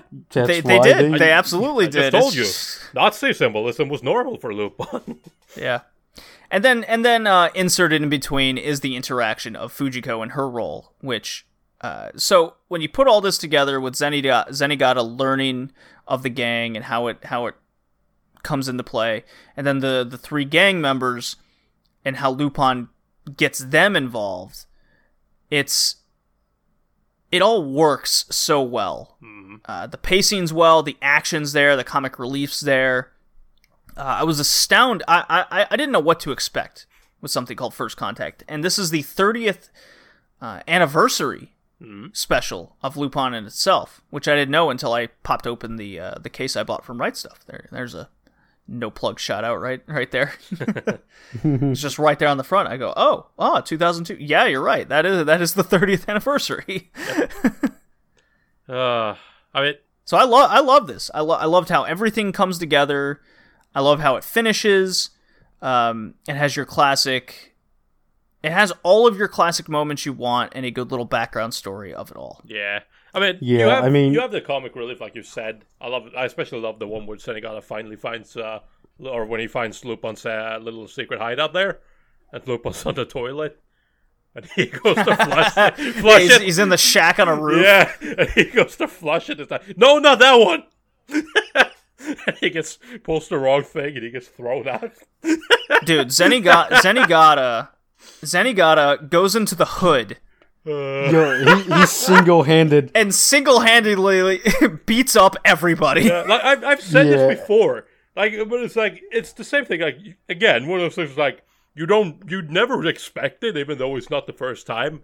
But Zenigata is strong. Like, really strong.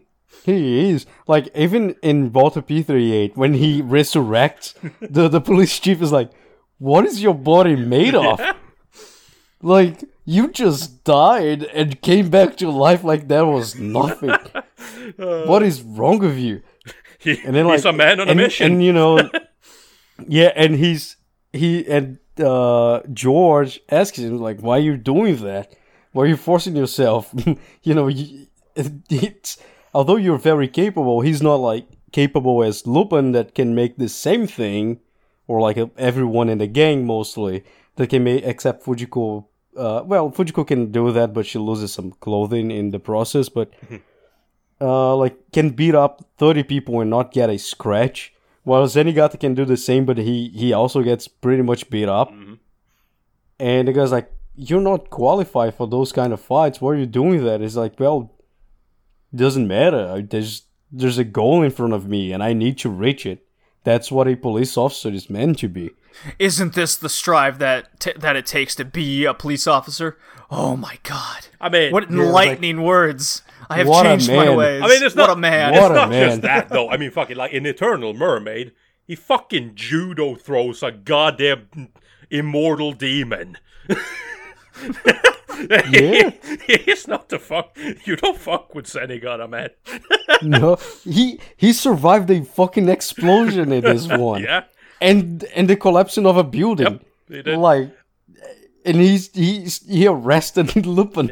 Yeah. But I must say this as well. One thing that I really appreciate is because, like, kind of one of the things I do, it's such a simple thing, but it's just a connection of the start and the end. Remember, like, Lupin, one of the first things he wants to do in this one, or one of the things he originally wants to do, is he wants to rob the Bank of America, but he can't because security is too tight. The Federal Reserve Bank, yeah. Security is too tight. He needs help. He needs help, yeah, because he can't do it on his own. And how does it end? His dream. Well, the gang goes to rob the bank. Well, it's good. He hints to Jigon about that when they have their little mutual understanding and they pass, and he goes, "That's my dream right there." Yep.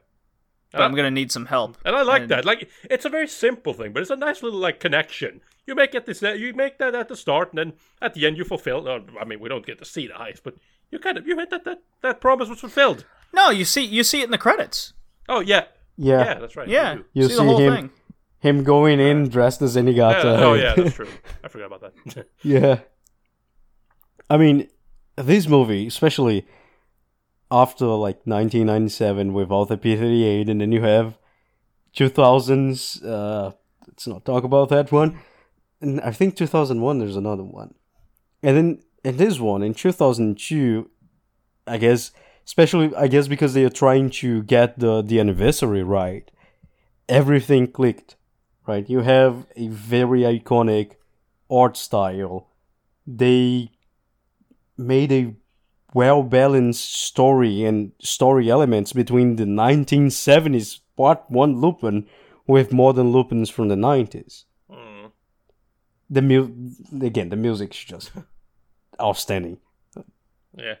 And when you see that, allied with a very well thought and written characters, which by this time they're already 30 years old and they innovated a lot in the first contact, which I love. Zenigata is still Zenigata. The only thing you learn about Zenigata is that he's made of steel or something. Like, he will never die. Yeah. But you see, just gotta say Lupin in front of him, he'll spring back to life. Yeah. You see Jigen acquiring that iconic, sarcastic, ironic kind of personality he has, because at most of the time during the special or movie, he's very frustrated. Mm-hmm. Because, he's there, it's like, I'm the best at this shit, and everyone is saying, I cannot beat this guy. And he started getting frustrated until he, Goemon appears. And then he goes confront Goemon saying, yo, fuck you, I'm trying to do this since the beginning. You're not stealing my cube. Then you have the fight between him and Goemon, which is really cool. And then you have, like, this respect between him and Goemon that appears. Right? Mm. They're like, well, never seen someone deflect bullets with a sword, only one scratch at you. And he's like, yeah, no one ever survived that long fighting against me, which is really cool. And then you have the scene when Jigen and Lupin, a little bit before that, they are captured by the American guy. The mafia guy. Right? Mm. Yeah, the mafia guy. And Lupin throws out the P-38, and the guy will shoot Lupin with the P-38, and a box glove just comes out of, like, it doesn't make any sense on how that fit inside of a P-38. And then Lupin starts laughing because it's funny, and then Jigen, who was frustrated that he couldn't win against the guy, and he was becoming angry, he started cracking up and laughing as well. Yeah. Because he just said, fuck it, it doesn't matter anymore. I have fun just being with this guy, so might as well just loosen up. You have Fujiko. That happens at the same time with Goemon. He even says the line, man, you gave up too? Yeah. Yeah, no, there's a lot of fun moments. Fujiko being very calculist. Yes. You see her calculating on the fly, and usually she gets, it's not angry, it not gets to angriness. But it's there, like, when she's confronted, when she's pinched against a wall. For example, when one of right at the beginning where Lupin is talking about bread, and she's like, oh, I don't know this guy, it doesn't matter. It's just a one-night thing, and then he shows the medal. The pendant, yeah. It says, yeah, then says bread is dead, and you can see on her face that the mask she was using just fall a little, just slip a little bit. And then she tries to calculate the next move on the fly. And it's really, really cool, and gets a lot of depth, which got replicated on newer Lupins. Mm-hmm. Definitely, yeah. But I mean, again, I just like the little touches as well. Like even just something as simple as, you know, like I said at the beginning, it starts with obviously this like interviewer Jigen. I like that fucking moment when it turns out actually she's been shooting Lupin the entire time. It's just been dressing up as Jigen. Yeah. Like it's so, again, it's one of those, like, you know, just adding more of that like typical Lupin comedy. But I love that because, like, you know, she originally said that she couldn't interview Lupin because, you know, he was just trying to sleep with her. That turns out actually you've been interviewing Lupin the entire time. Yeah, he was trying to sleep with her, but as Jigen. Yep.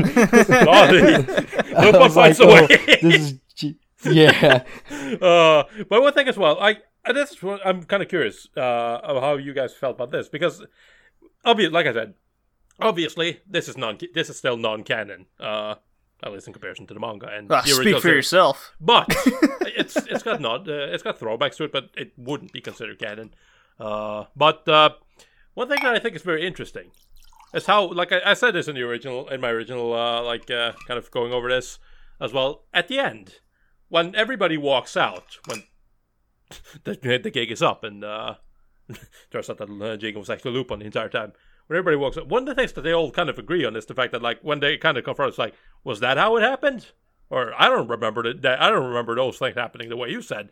So I think that's kind of interesting in that they kind of feign, not ignorance, but like kind of throw that like out that this may not be how it actually happened, which is interesting. It's a kind of interesting thing to end on. Yeah.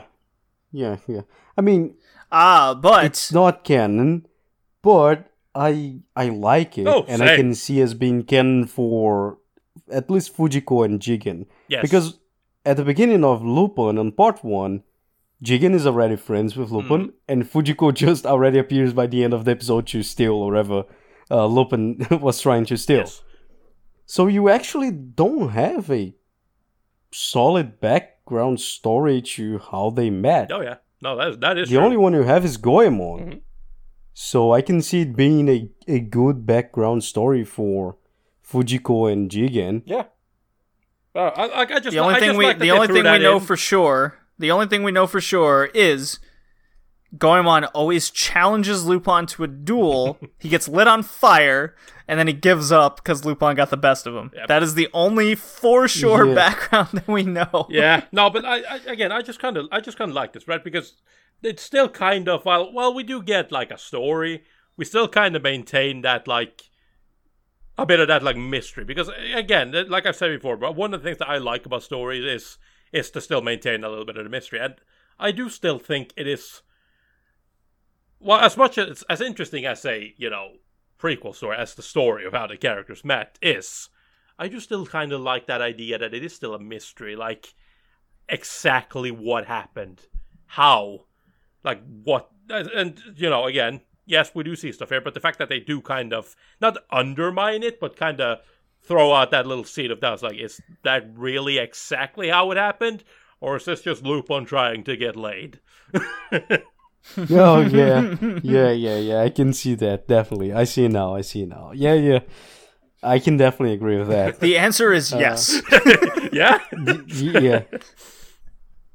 It goes well. Like, I definitely agree with that. I guess I don't like liars, but I wasn't. I guess it comes back to my feeling that this is when everything clicked together, and it's a great Lupin adventure. Yep. Definitely.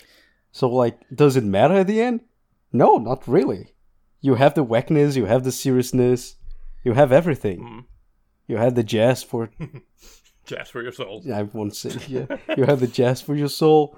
So, at the end, does it matter? No. Will Lupin get laid? Probably not. But one day. You know, no, he definitely got laid in this movie. He wasn't interrupted. True. Oh, that is true. But that was the flashback.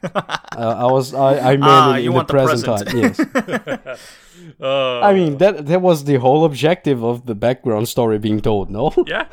No, definitely. You see? So no, it's again, it's no, but I definitely agree. Like I think. Episode 0 or First Contact, I do think like it kind of it's one of those rare breeds of Lupin specials that just kind of manages to take all these different aspects of Lupin and just mash them together into a really solid episode. It actually feels like an episode that was planned out. A lot of specials kind of feel like they came up with an idea for like a heist or something that for Lupin to do, and then they work around that. But this one feels like they literally just decided, like, again, like we've spoken about the love letters to Lupin and people who are just fans of the show. Like, sure, let's just have fun with it. Like, we have this idea. Now let's just flesh that out properly and then just have a bunch of throwback. Like, add in some throwbacks to the series. Make sure that some things are stay true to the original. Change other things to how we want them. Make a bunch of references to a bunch of stuff in this, at the same time, because this is Lupin. Why wouldn't they? You even have the iconic yellow car. Oh yeah. By the end, yeah. So, just to wrap things up, I'll just give my score now. Mm-hmm. Just to cut this because I gotta get going here to see Ibrahimovic play. Yes. And if he doesn't, I will be quite upset. Look, everything First Contact sets out to do, it does phenomenally. Everything from the iconic jackets, Fujiko's hair, and as my cat... No! Bad kitty! Wow! Going after all the stuff that I don't need him to chew on. Fujiko looking sexy, the character art being just fantastic. Everything well animated to a T. It was definitely ahead of its time. This is not what I would associate with 2002. Saikano is like what I would associate with 2002 animation and art style. Saikano is great. It is great. I don't have any other argument, but it's great. I love all the character interactions. The music goes through like a history of the series and specials, and it's just right there in itself, from fast-paced Lupin music that we've played before we discuss each movie special to a slow jazz. Here we are. Oh, there's a samba in the middle of that. Yeah, with Portuguese lyrics. Yep. I was like, oh yeah, no, that's great. And the opening, like, it matches a lot. And the opening is the '89 version, which was my favorite. Well, it's now Hickey's favorite, okay? I'm sorry, but now it's changed. So yeah, this was my third and last movie I watched. I watched all these in a row. I had seen Twilight Gemini prior to this cast. So that was my second time going through that one. I am giving this a 9 out of 10. Ooh. This just gave me the biggest smile on my face. If you are a Lupin fan or wanting to get into Lupin, either or, this is a can't miss. That's how much I think. That's how highly I think of this special. So yeah, 9 out of 10. Oh yeah. Okay. I'll give 8 plus 1 because it's highly enjoyable. So yeah, I'll be their review, JD. I'll give it a 9 as well. Oh my God, Hickey! It. Oh, we're friends again! It. Yeah, this one, it has a few problems, but... Sure, yeah. Like, it doesn't, at the end, doesn't really matter. Honestly. Because the problems it has is the same problem you have with every single Lupin. The villains... and the wacky story. Done. Which, by the end of the day, when it comes to Lupin, doesn't really matter. Especially when you have such a solid show, or such a solid movie like this one. So yeah, a 9 is a good one for this one. So I will unfortunately have to agree with you this watching. Oh, it's so unfortunate. Oh, no. Yeah, no, as usually, I obviously keep the best ones for myself. Because I'm always correct, and I always... well, I have the best taste. As is podcast kayfabe, you have the best taste, Tori. But yeah, no, I do agree. Like, it is definitely one of those. I was expecting to not like it that much, because I was just like, are we gonna get like another version of the first encounter of the cast? It's not the first time that somebody has tried this. It actually happens quite frequently. But so I was a little bit down on it, but then I got to watching it, and it's just, that's really good. So yeah, definitely, people should check it out. Even if you haven't seen Lupin before, by all means, go and check it out. It's a fantastic special, and a lot of fun. However, I do not agree that it is quite a 9. I ended up giving this an 8. It was almost a 9, but there are still certain things that just kind of not irks me about it. But there are certain, like Hickey said, there are things with the villains that I think were kind of particularly. I think a lot of resolution with some of it is a little bit. But at the end of the day, it's just so good, so incredibly good. Just give it a 9 and let's go. Just give it a 9, Tori. Stop pushing. Okay, fine. You're right. I'm gonna give it an 8. So 998 is easily the aggregate higher scored special out of the 3. I'm glad, because I was hoping it was good. This one was going to be the most well received one.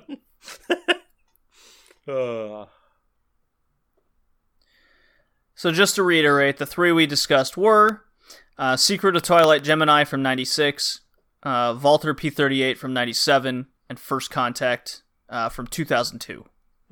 So there you go. Shout out to Arcade Game Room and Anime Radicals. Anime Radicals is the conglomeration anime podcast that the Redleaf Retrocast is a part of. Go hit them up on Twitter at Anime Radicals, and they're found on all your favorite podcasting websites. I have to take this call. I'll call him back. You know what? Ibrahimovic is waiting. I had to get going. I have to get going like immediately. I didn't realize that Ibrahimovic is calling you. Yeah, we're on a first name basis. Latan and I, like, I didn't want to make it clear, but now the cat's out of bag. So this was a super fun special episode. Tori, Hickey, I'm glad you guys were here. Lupin III movie specials, episode 54. Go hit us up, Red Leaf Retrocast. Hit us all up on Twitter. All of our Twitter handles are in the description of every episode, and we'll see you next time.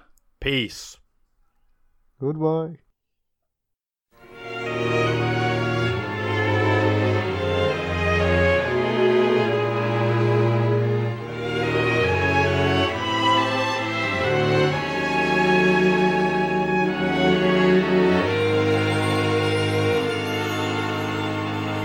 Tantas luces para calentar meu coração de tanto amor, nessa brisa o vento frio vem me abraçar, me faz chorar. Aonde for te buscar, aonde você estará, nada vai me consolar, eu sei.